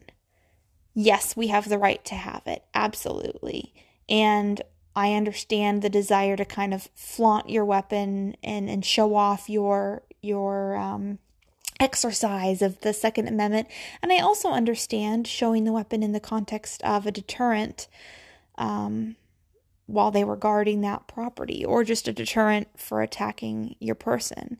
But obviously, Kyle's weapon didn't deter people from attacking him. It's, his weapon seemed to be what inspired people to attack him, uh, in my personal opinion. So that's just something to, to think about and talk about with regard to gun safety. But that night, Kyle had his gun and he ended up being attacked um, by a, a, young man named Mr. Rosenbaum, uh, white man, by the way, uh, child rapist, serial child rapist, by the way. Um, ran up to him, grabbed his gun, and Kyle shot him four times and he died. At which point, Kyle decided to turn himself into the police. So he went off down the street to try to find police to turn himself into. Police were stretched very, very thin that night. And on his way to try to turn himself in, he was attacked again by another group of people who uh, tried to kick him in the face, tried to hit him with a skateboard, did hit him, did hit him a, a couple times. And uh, the video footage shows that from the ground, as they're attacking him, he fires uh, a couple more shots, one and kills one additional person whose name I don't remember, and wounds another person, Mr. Gaige, I believe. At which point he continues to turn himself into the police. Um, horrible, horrible situation. You, the last thing that you want is to end up in a situation where you have to shoot somebody to save your life. That's I hear a lot of people in person and on Twitter with a lot of bluster about what they'd do and how they'd fuck somebody up or how they'd, you know, defend their property and this and that. But ultimately, taking a human life is is is hard, and it leaves a mark on your soul.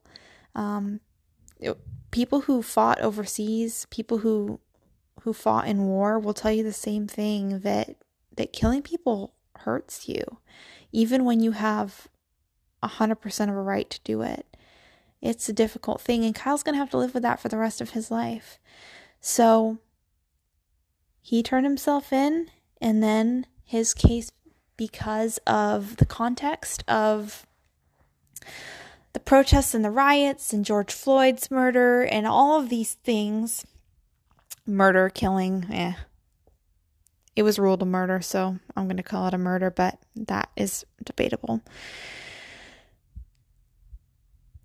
Because of the context, uh, Kyle's situation was incredibly politicized. And uh, people just decided, with very, very little information, um, that Kyle was a murderer, straight up, that he shouldn't have been there, and that he was a murderer. And they didn't really care, and still don't to this day care about hearing any more details, seeing any footage, finding out anything further about it.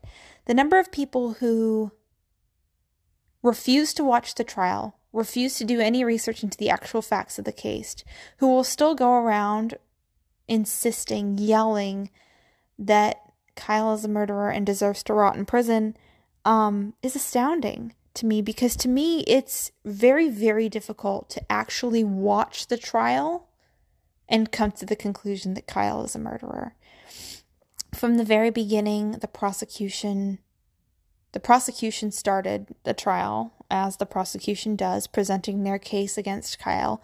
Kyle hadn't even testified, the defense hadn't even gotten up to begin the defense before it was clear that there was no case against Kyle. And the mainstream media will not report that, right? People who get their information from the mainstream media are going to continue to believe that Kyle is a murderer and they're going to be really shocked when he probably gets acquitted. Um and that's that's rough. This is just another example of the way that the mainstream media absolutely twists the truth, if not outright lies, to further political ends. And right now Kyle is Kyle's case is not about Kyle. Kyle's case is not about a kid who did or did not defend himself on the street somewhere. Kyle's case is about the politics of racism and the politics of the BLM protests and riots and the politics of gun ownership and and all of these things all of these things are on trial along with Kyle which makes the situation a lot tougher and Kyle represents an idea that 40% perhaps of this country hates, like really, really hates. And you can see that hatred everywhere in how people have been reacting to clips that have come out of Kyle breaking down on the stand as he's testifying. Now, this kid this, today is 18 years old. He it's clear from his testimony that he has a heart to help his community. He has that kind of sheepdog personality. Uh, if you don't know what I mean by that, I mean the kind of people who want to be firefighters, the kind of people who want to be EMTs, to be police officers, to help people, the kind of people who are our leaders in the, the hero types. And you see that in Kyle that night as he's running around, and his primary objective that night, which he proved time and time again, and even a couple days before when he was washing graffiti, he had already, up until in those 17 years of life, had already lived a life of of serving his community, of giving time to his community, washing graffiti off of a high school a couple days before the incident. That night, running around, treating a lot of people for minor injuries, putting out several small fires. And Kyle himself will admit that his gun got in the way. That the fact that he was carrying a big AR 15 made it more difficult for him to help people. And I think that that's something to take away from this. That while it's not a criminal thing that he had a gun. It probably would have been better for him had he not had it. Had he had something smaller to defend himself with, pepper spray, a knife, something like that, a smaller gun if he could have gotten his hands on one. But the AR 15 was really in his way. The AR 15 was a little bit of his enemy that night as he was trying to help people. But I feel for Kyle as somebody who really does care about human life, it seems, and really does care about his community to now have to live with having killed two people. And he really uh, he he was very calm on the sta- stage. I would strongly encourage you to watch the whole trial. If but if you can't watch the whole trial, try to get uh, some time to watch at least part of Kyle's testimony. He's very calm throughout most of it sharing just matter of factly what happened, doing his best to recall as many details as possible to help paint the picture of that night. But when he got to the point where he had to start talking about the first attack and the first shots he fired, he has a panic attack is what I would what I would call it. There's a lot of people who have called into question the genuineness of his emotion and I think part of it is because they don't necessarily recognize a panic attack when they see one. It it's it doesn't look quite right for crying because it's not crying. Um, he's he's panicking. He's he's struggling to breathe. He's struggling to hold on to himself. Yes, there are some tears involved, but that's exactly what I look like when I'm having a panic attack. Maybe not exactly. I like to think I don't look quite that bad when I'm having a panic attack, but I really felt for him. And in that clip, really, it made me cry because imagine being him and being in such a hostile environment where you know people will want you to rot in jail for this and having to relive the most traumatic moment of your life, trying to explain what happened and try to justify your actions in uh, in defending yourself and, and trying to save your own life. And Kyle truly does believe that he would have died had he not fired those shots. And I think that he's right. He he would have died had he not fired those shots. I personally think that he also wouldn't have died had he not had the gun at all, because I don't think he would have been attacked. But that's just conjecture and has no real bearing on the case because he had a right to have the gun. So, oh, who knows what'll happen? It seems pretty clear to anybody who's actually watching the case, actually watching the trial, actually looking at the evidence, actually watching the video, uh, coming into it with an open mind and having not already decided they know what happened. Seems pretty clear that he deserves to be acquitted on the grounds of self defense. However, I also didn't think that Derek Chauvin deserved to get more than manslaughter. I th- I thought he probably needed to get manslaughter. Um, even that even that is debatable. I've heard cases against him getting it charged at all and then said he should have walked free, but I I thought he would just get manslaughter, but they gave him all three counts. Um, Derek Chauvin went down for all three counts of murder. So it's unclear whether Kyle, even if he deserves to be acquitted, will be acquitted. I hope and pray that he will be, because um, I, I do think he deserves to be. But if that happens, if he is acquitted, I think we can expect more protests and riots and more unrest. Um, I think the only possible saving grace is that it's not summer. It is getting colder out, and so it's not going to be as much riot weather by the time we get to the end of this trial and and the ruling. So we will see what happens. I think I do think it's really interesting how the prosecution has been acting in this case.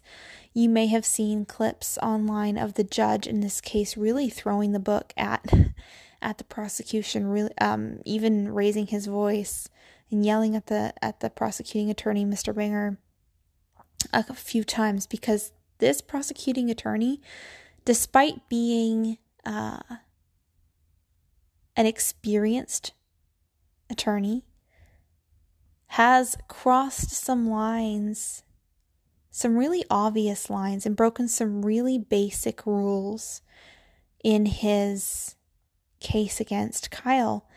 And it really looks like, and the judge has communicated this, it really looks like he's operating in bad faith.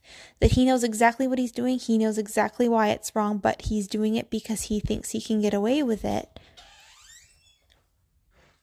He's doing it because he thinks he can get away with it because he believes that the public is on his side because this is such a politicized trial. So the defense has already moved for a mistrial, and we're going to see what happens with that. I don't think that it'll come down to that.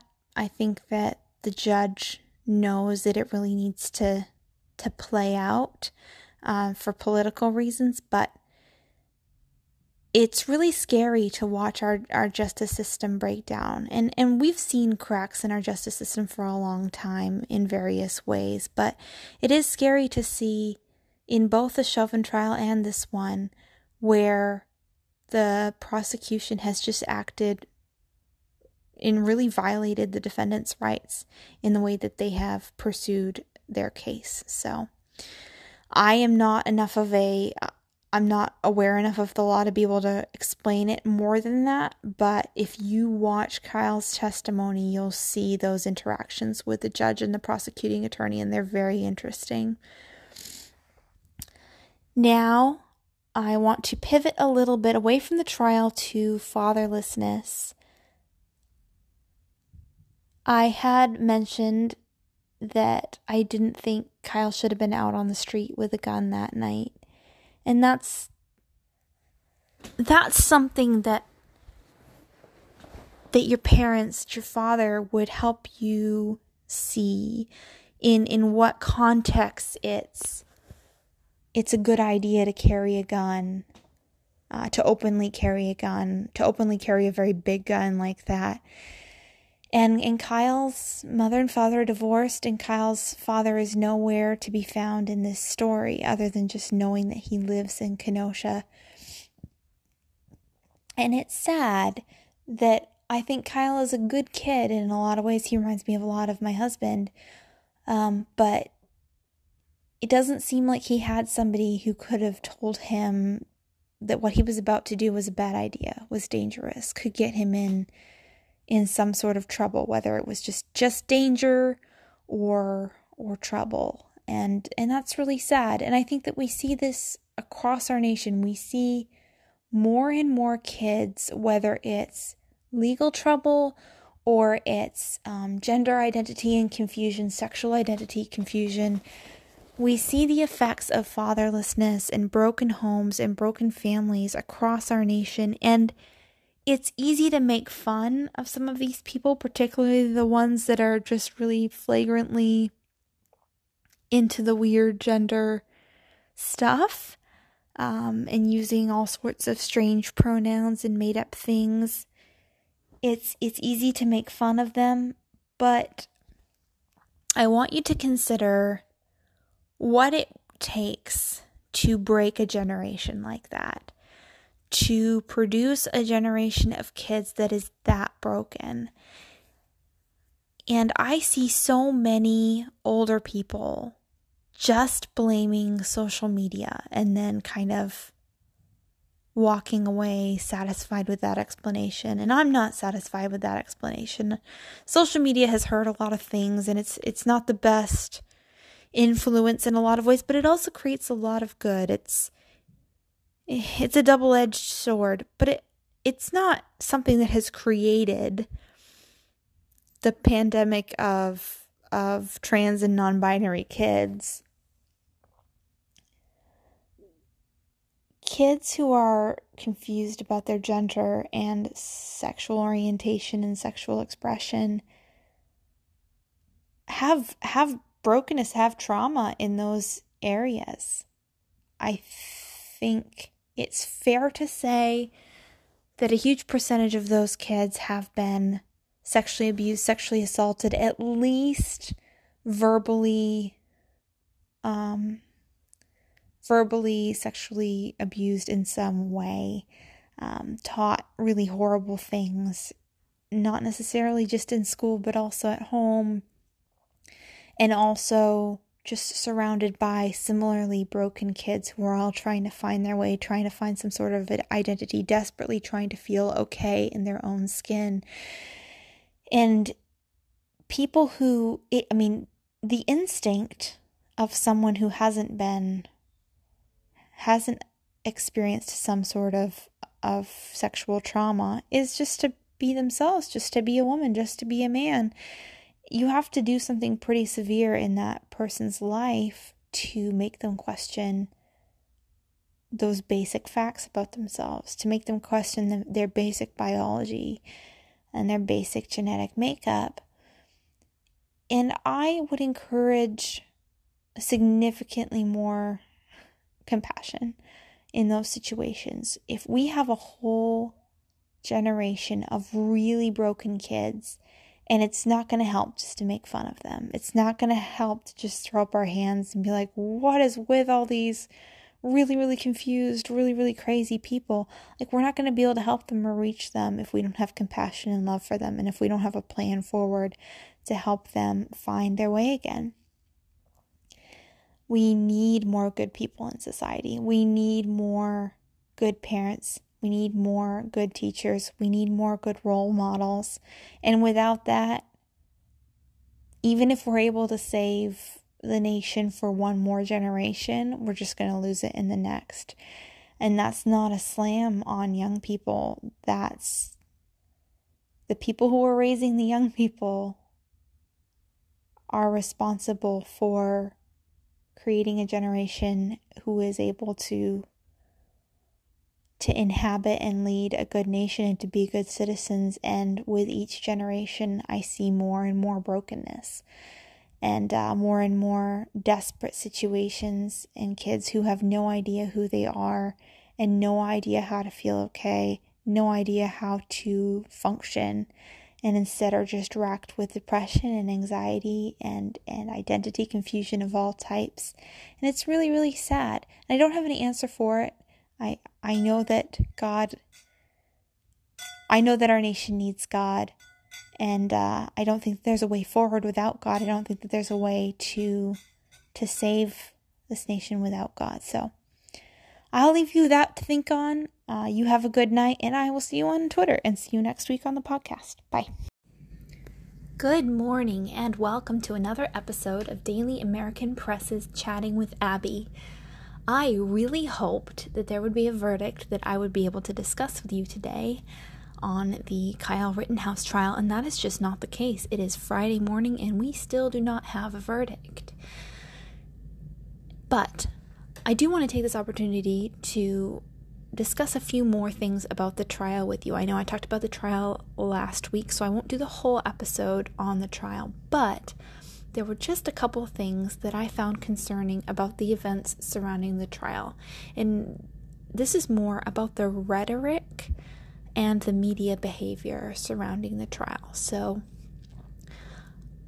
the most common thing I hear from people who think Kyle is guilty, the most common rhetoric that I hear is that he had no right to be there, he crossed state lines, he he was there looking for trouble. Um, he had just just bringing the gun there was a bad thing. And there's a there's a lot of problems with that rhetoric. First of all, this is America. We can we can go wherever we want in America. You can't attribute motive to someone and then convict them on that motive just based on the fact that they were a white kid who decided to be at a BLM riot for any reason at all the attitude in that is that because he wasn't there to support BLM, that he had no right to be there. This is the first time in recent history that we've heard the left give a shit about any type of border, um, not our country's national border it's it's crazy to me, especially as someone who lives near a state border and travels back and forth between states every single day. This idea that you don't have the right to cross a state border. I live in West Virginia, but I work in Virginia, so I cross that border every single day, and I consider myself part of the Loudoun County community where I work and in the Bunker Hill, West Virginia, where I community where I live. Um, you are part of the communities you are active in daily, but even if Kyle had traveled 10 hours to be at that riot, he still would have had the right to be there as an American citizen. He would have had just as much right to be there as anybody who was there. Um, the two young men that he shot that night, or two young men he killed, three young men he shot that night, traveled farther than he did to be there. Now, they didn't cross a state line, but they traveled farther. The argument is simply ridiculous and, and very concerning that, that we would even have rhetoric that would imply that an American citizen didn't have a full right to be anywhere in America at any given time. And these things won't be said out loud. The the part about oh he, he shouldn't have been there will be said out loud, but the part where he shouldn't have been there because he was white and because he wasn't supporting Black Lives Matter. The only people who should have been there were the people supporting Black Lives Matter that night. He shouldn't have been putting out fires in the streets. Those things are are very barely being said out loud, um, because the minute you start to say that that quiet part out loud, that's when it the sheer ridiculousness of it becomes apparent. Now, even in the trial, I was surprised how much it was implied that Kyle shouldn't have been there putting out fires, that he shouldn't have thought it was his job to, to take on that responsibility of helping his community to, put out fires, to offer medical aid. The idea that he he was stupid and out of line to put himself in that position. And I think we're at the point where they want to defund the police, and anybody who wants to step up and take on some of the responsibility in that gap is not going to be accepted. They don't want anybody in that gap. They want to cause the destruction that they want to cause and they don't want anybody to stand in the way. And Kyle was the enemy that night and is the enemy today because he was trying to stop people from burning down his city, his town. He was trying to mitigate the damage that Black Lives Matter was causing. And that's why he was attacked and that's why he's on trial. The other reason he's on trial is because he was carrying an AR 15. And this is the other concerning bit of rhetoric that Kyle had that weapon. And because he had that weapon, because he came into that area carrying that weapon, people have decided that he's guilty, that he was looking for trouble, that, that the existence of his AR 15 is evidence of his motive. And if Kyle can be convicted on that, on the assumption that because he was carrying an AR 15, he intended to kill people, he went there hunting people. If, if he can be convicted on that, then AR 15s are effectively made illegal. Because even though there's not a law against AR 15s, so much motive has been attributed by Kyle to Kyle in the media in particular and in a good portion of the public that so many people seem to think that they can assume his motive based on the fact that he had that gun in the first place. So, if Kyle is convicted, I would say it's not safe for anybody to be carrying a gun like that anywhere because chances are they're going to get they're going to get um, in trouble for it and, and possibly put in jail for it. And that's that's really scary. The thought that someone be, could be convicted by the media on a law that doesn't even exist. Now, a lot of people have been saying that Kyle was a minor and wasn't allowed to be carrying the gun. And my response to that is if that's true, then he would be charged with that. The reason he's not being charged with possession of a gun by a minor is because the law in Kenosha is so murky on that issue that they they couldn't hold him to it. The law essentially is is written vaguely on purpose. You can't buy an AR-15 as a minor, but you can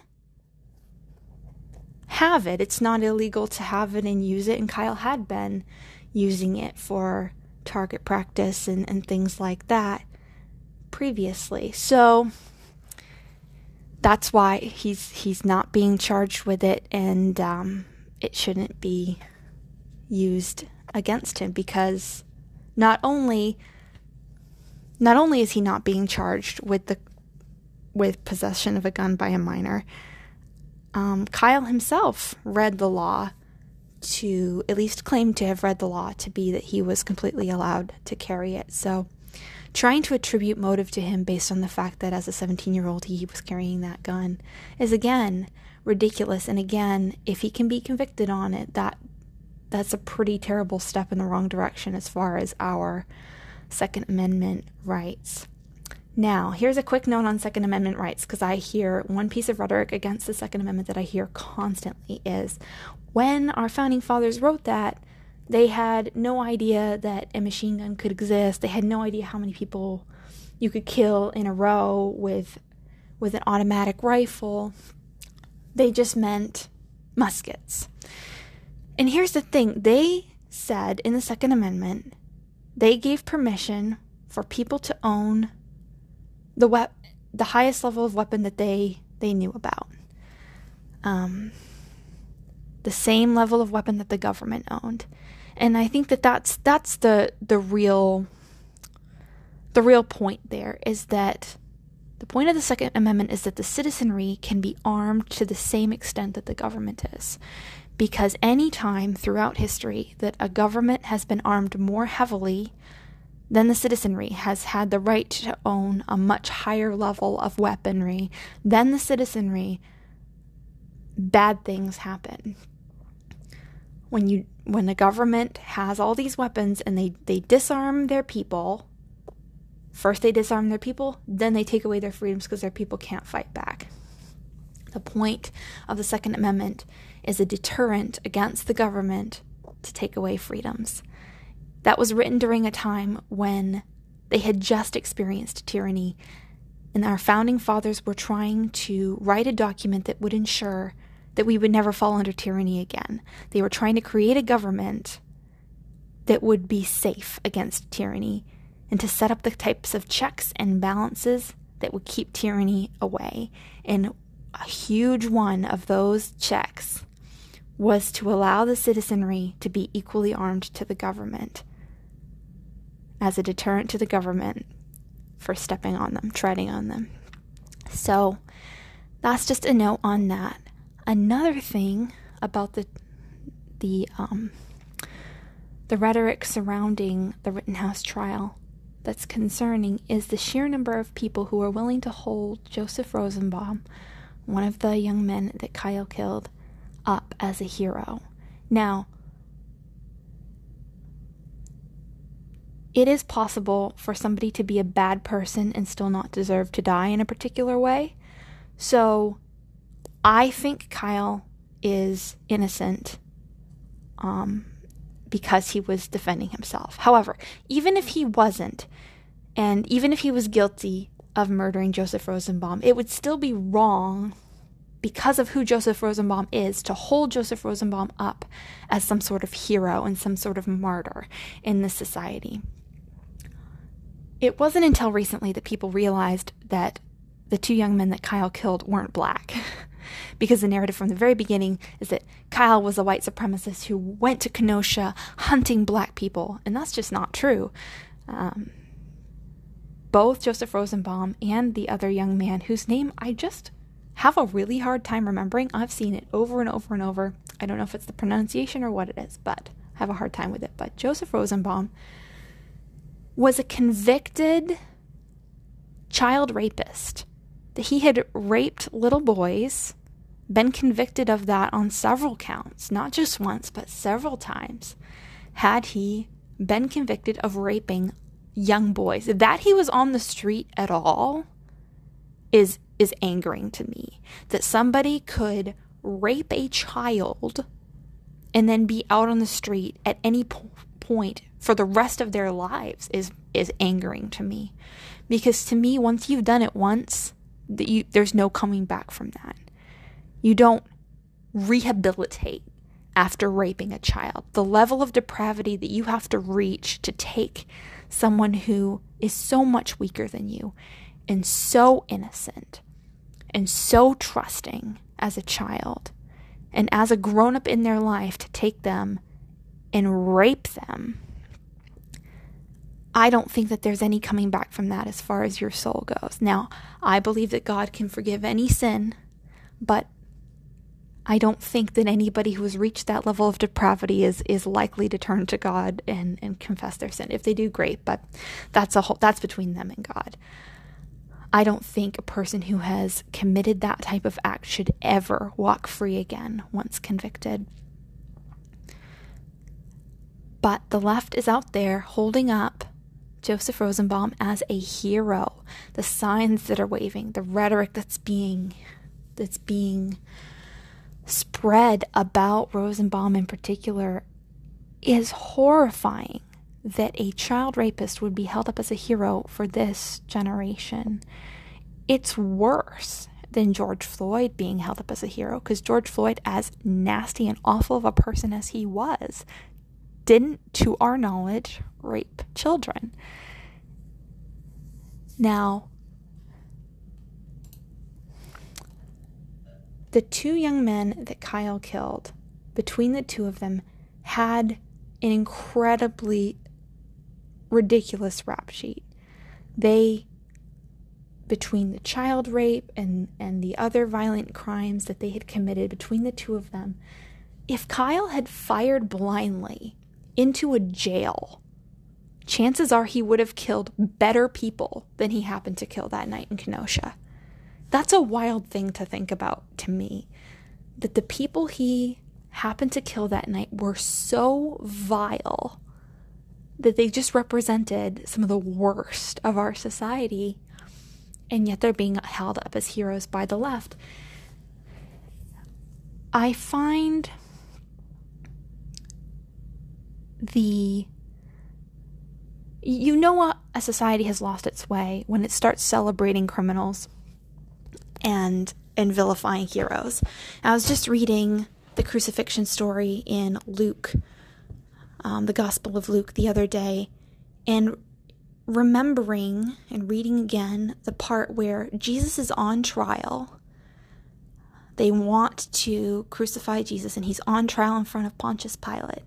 And Pontius Pilate has this tradition where he sets free one person each year Um, and he asks the crowd, he's like, Do you want me to set Jesus free?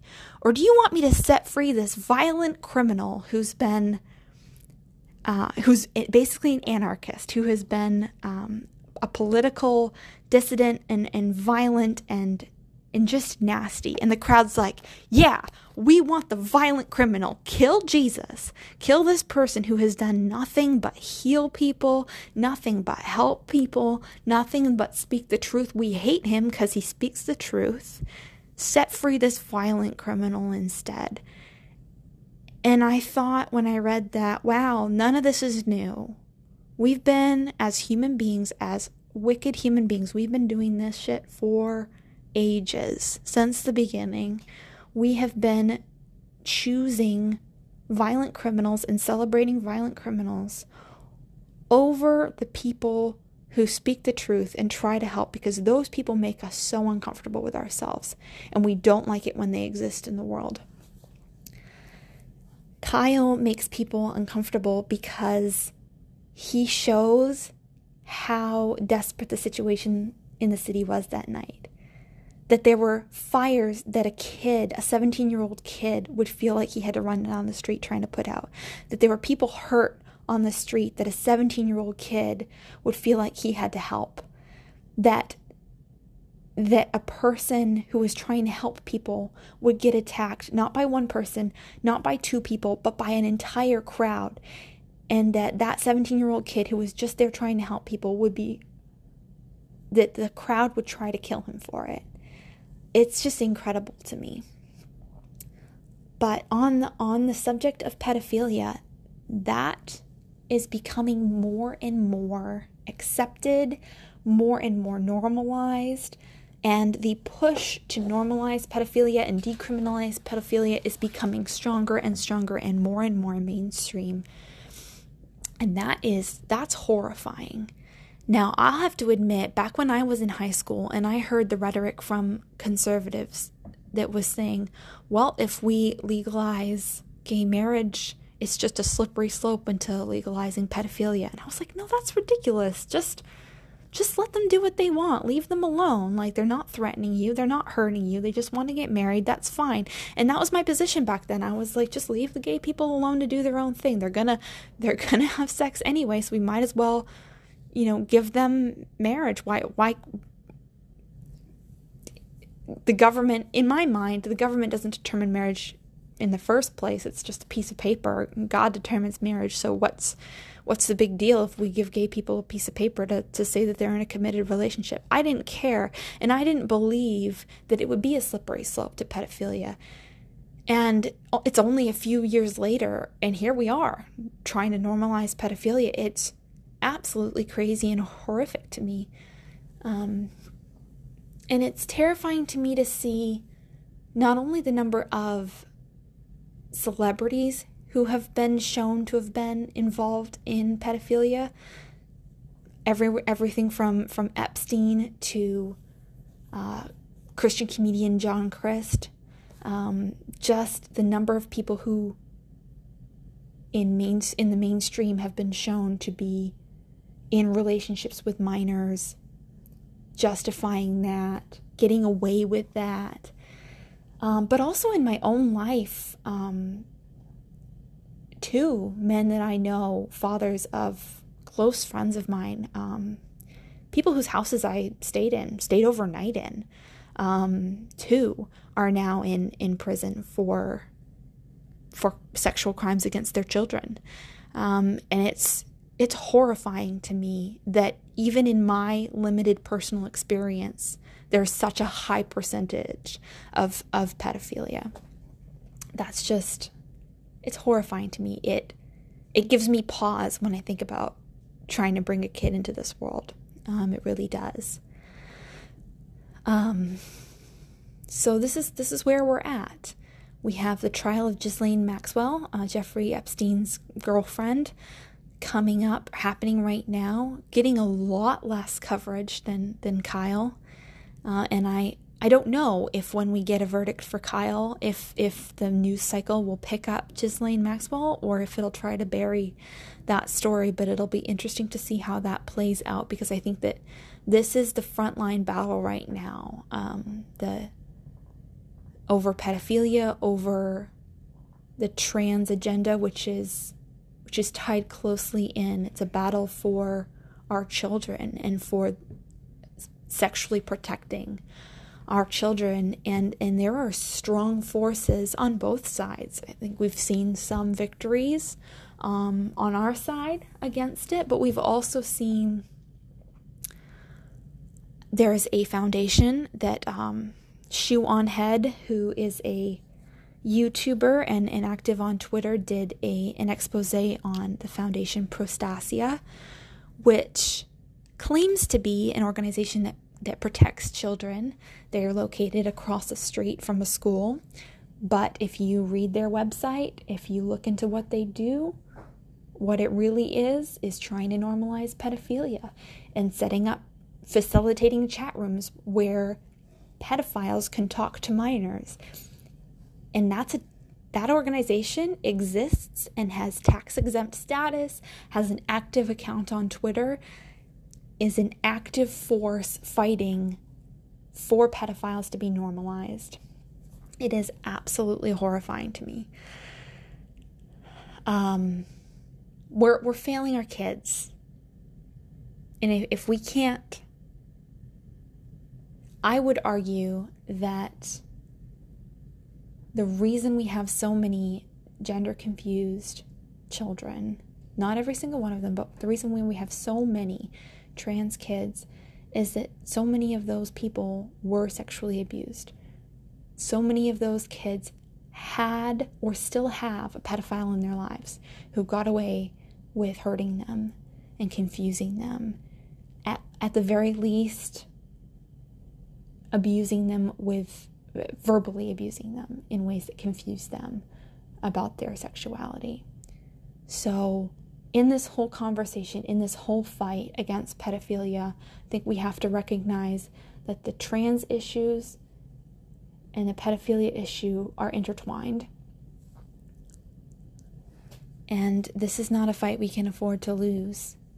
So, with that, I am going to move on to a bit of a book review, and it's going to tie in to what I've been saying uh, there's been a lot of talk about Michael Knowles' book Speechless that came out a couple months ago, Michael Knowles of the Daily Wire. But I think it's pertinent now because what Speechless does is talks about words and the left's desire to police language. And a great example of that is how we've been calling people who are attracted to children and who rape children pedophiles. And now the left wants to say, no, no, no, no, we're not going to call them pedophiles anymore. We're going to call them MAPS. We're going to tra- call them minor attracted persons. And what the left does is it says, I don't like the idea that you're communicating with this word. So even though the word itself is fine, the word pedophile just means child lover. That's that's what it means. Um, in Greek, I believe. But they don't like the idea that is communicated, the stigma that is communicated when that word is used, so they want to change the word. After the word maps is accepted and then in circulation enough, it will pick up the same stigma because the idea still exists even though the word has changed.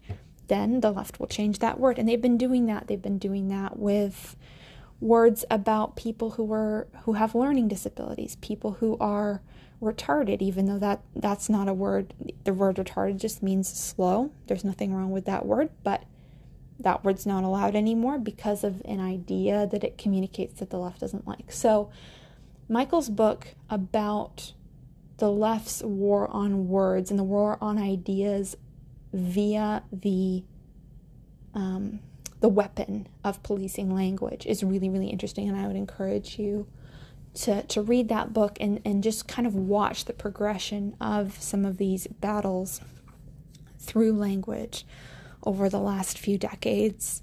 Um, it's a very Marxist um, thing to police language like that, since it's really interesting. But um, I thought I had one more thing I wanted to share with you, but my mind is blanking on it, so I am just going to let you go. I hope you have a great day, and I hope that we get a verdict soon. And I really, really hope and pray that Kyle gets justice and that Kyle gets to go free. All right, I'll see you on Twitter. Bye bye.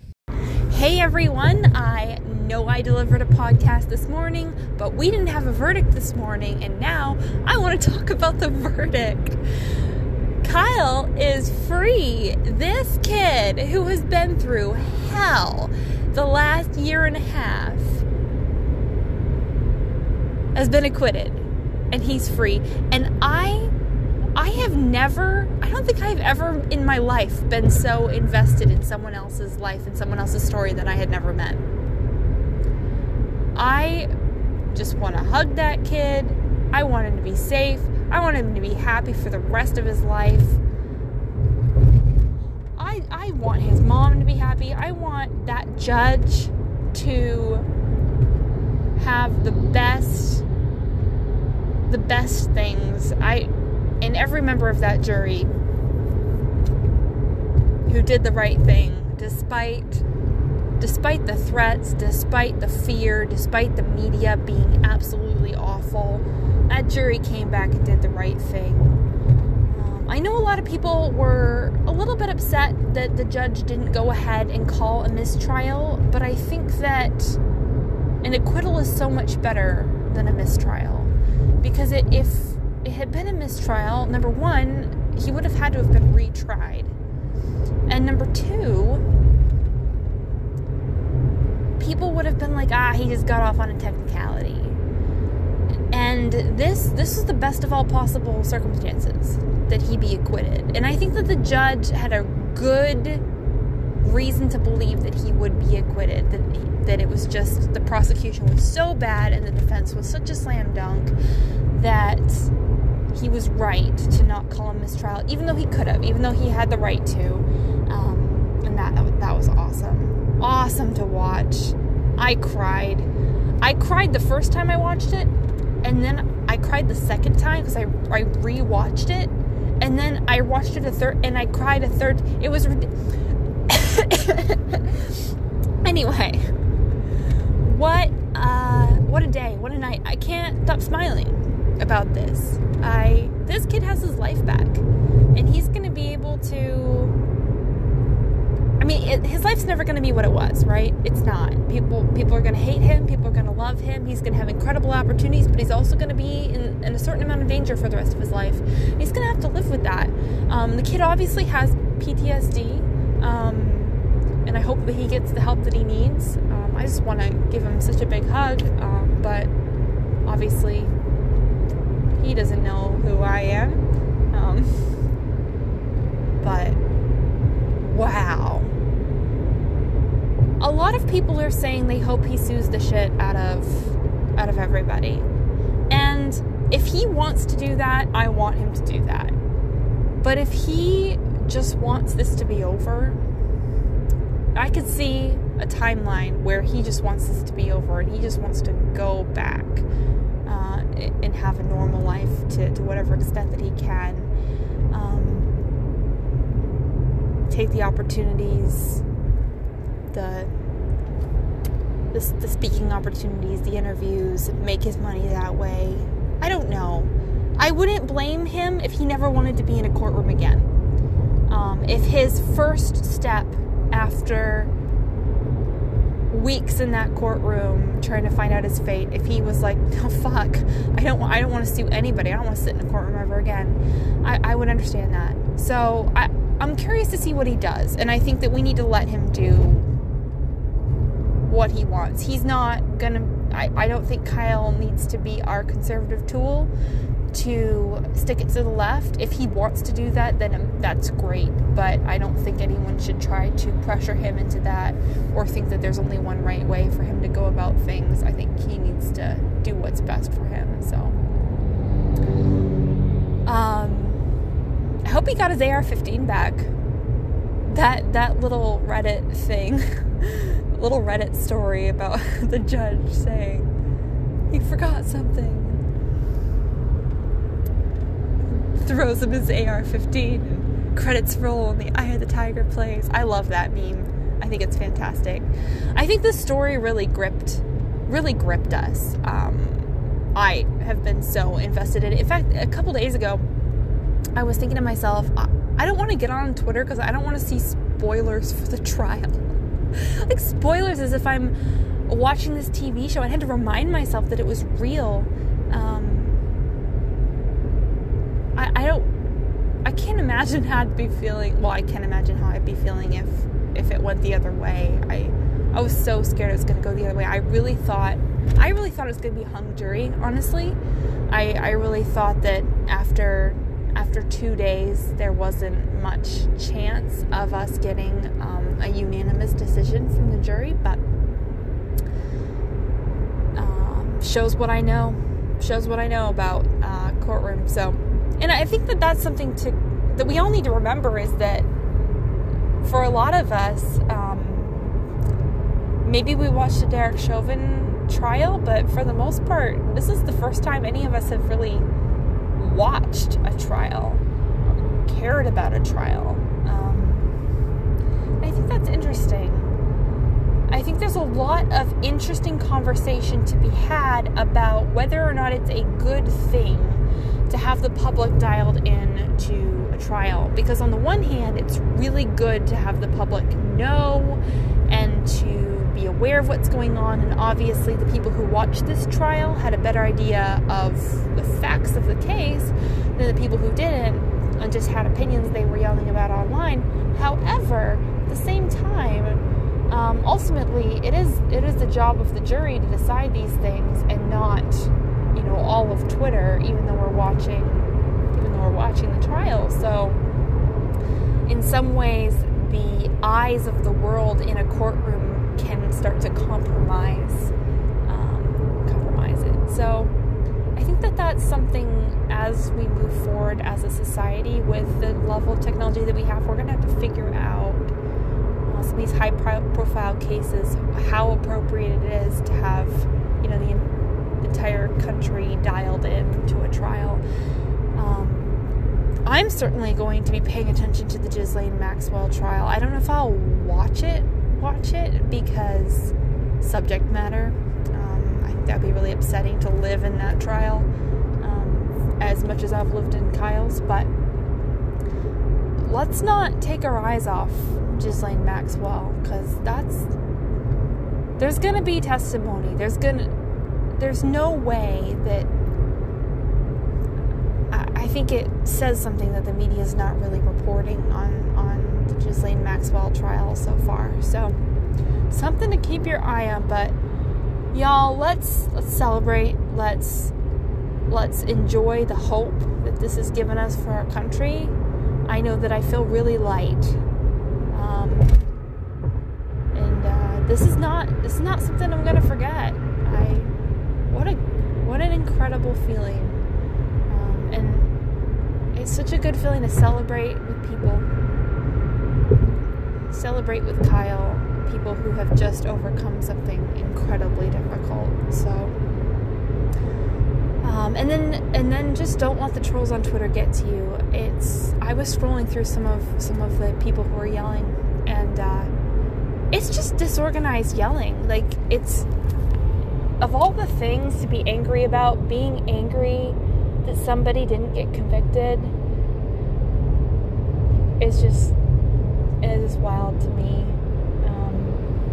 I mean, it, in this situation, I mean, for the most part, we don't care if somebody gets convicted of murder or not. It just doesn't doesn't affect us. We don't even pay attention. But so many people are just kind of incoherently yelling into the void that this this boy gets a second shot um, at life. So it's just interesting watching them show again just how ugly they are. It's a reminder that we can win without being ugly. We can be right without being assholes. We can be strong without being assholes. And we can get it done. I mean, that judge, he did, he was firm. He was clear. He raised his voice a little bit, but he wasn't an asshole. So anyway, I will leave you with that before I get on my hobby horse here. So, love you all. See you on Twitter. Good night. Hello and welcome back to Chatting with Abby. Back for another segment tonight because when I recorded this morning, we did not have a verdict, and now we have a verdict. So, apologize for the poor audio quality. I'm recording on my drive home. I just finished my Thanksgiving shopping, so I've got a turkey in my trunk. Um, but I have just been in such a good mood since this afternoon when the verdict came down. And Kyle Rittenhouse cleared of all five charges, acquitted. This kid has been through hell. Like, first, he barely survives that night in Kenosha, right? Has to deal with having taken life, which under any circumstances is awful, has to deal with the fear and the terror and, and, and the, the awfulness of those situations, turns himself into the police, and then watches his life completely blow up as he is used as a pawn, as a symbol of hatred against the right and against gun ownership and all this stuff. Highly, highly politicized case. This poor kid, just barely an adult now. Holy crap. I cried. I legitimately, like, tears streaming down my face, cried. Um, just holding my breath for each count on the live stream. And I know you can all relate. Almost all of you, I'm sure, who are listening to this, watched that video yourself, watched Kyle hear the verdict, watch him just break apart, um, watch weight of the last year and a half come off of him, watch him realize that he has his life back. Um, that his life at 18 isn't isn't over yet and all of a sudden what was a nightmare can turn into a dream because he's famous now and he's never going to not be famous he I mean there are going to be people who hate him for the rest of his life and there are going to be people who love him and he's going to have opportunities and he's going to be in danger and he's going to have to be wise um, so let's just keep praying for Kyle that he he figures figures out what to do next. I know a lot of people have been saying that uh, he needs to, you know, his first step should be to just sue the shit out of um, everybody who defamed him. And if he wants to do that, then great. I could also understand if he never wants to see the inside of a courtroom again.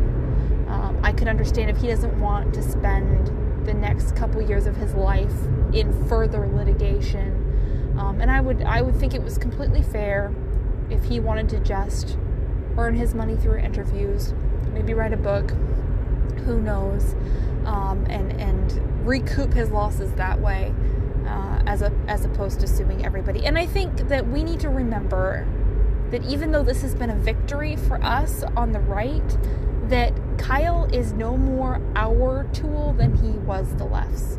Um, he's a he's a human being, and as much as we would love to use him to just continue dunking on the left and watch watch him soothe, soothe the shit out of them and watch him make his millions, that might not be the best way forward for him. Who knows?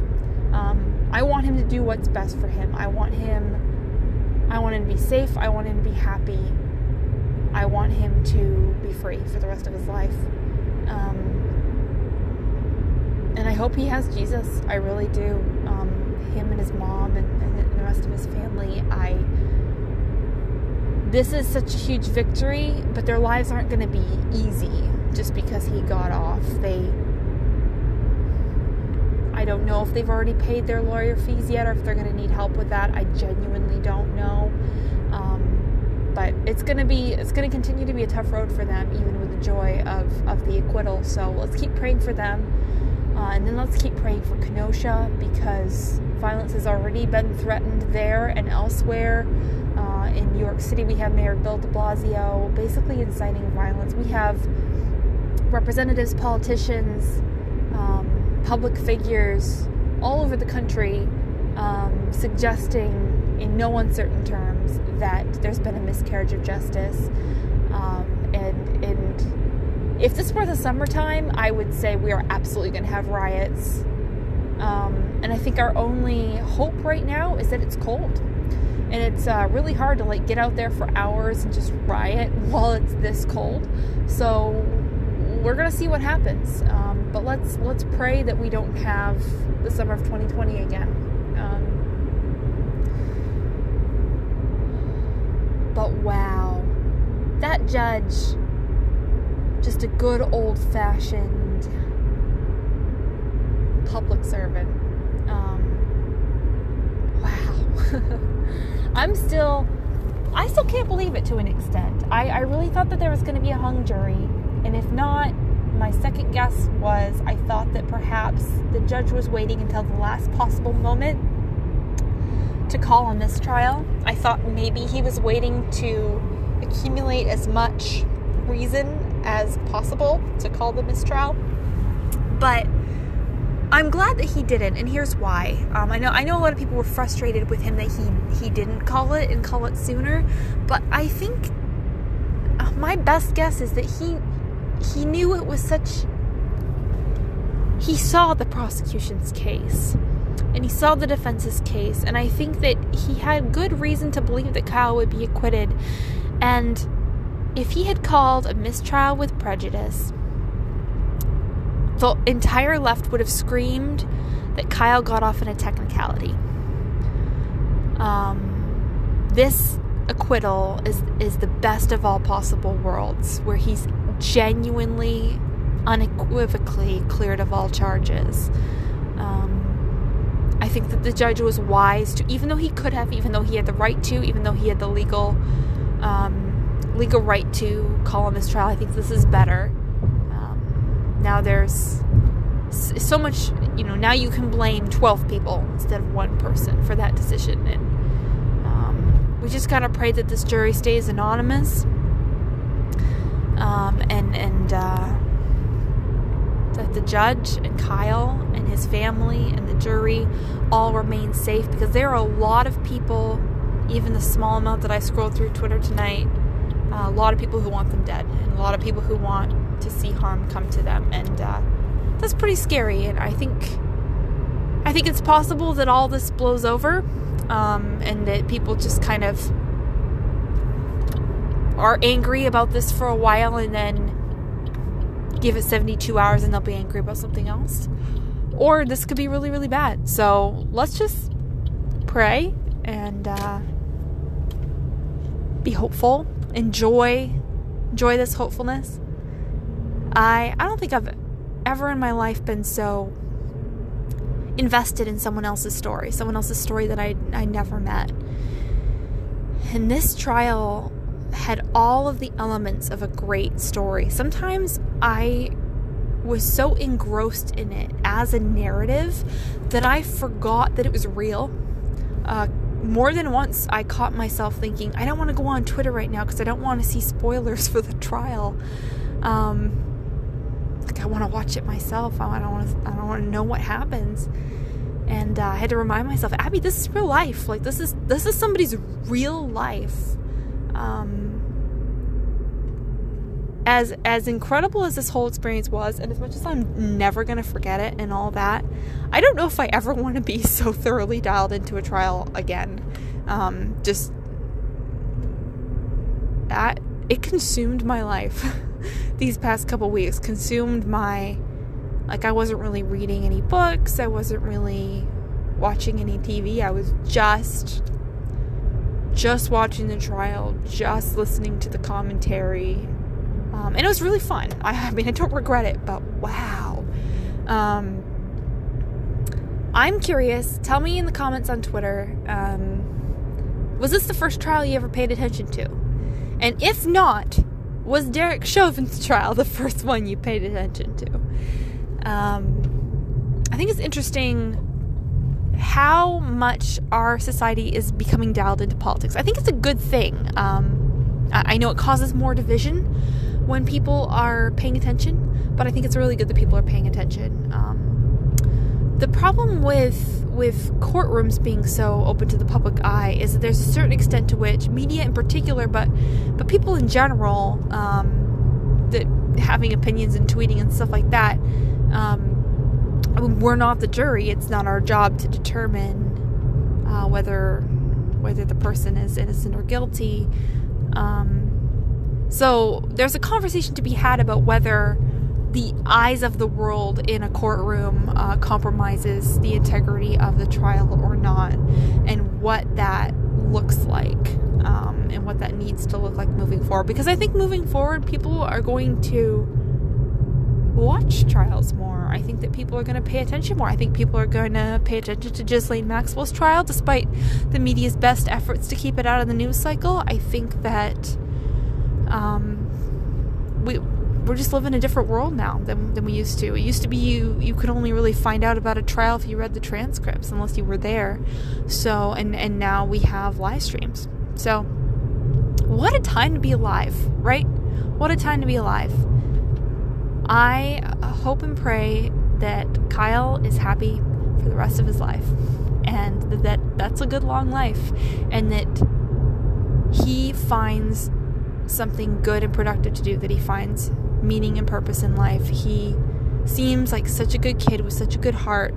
And something like this can really twist a person. And I really hope that he turns out okay and that he is okay. I know that he has PTSD right now. Um, I think he either said it in testimony or said it in an interview that he was um,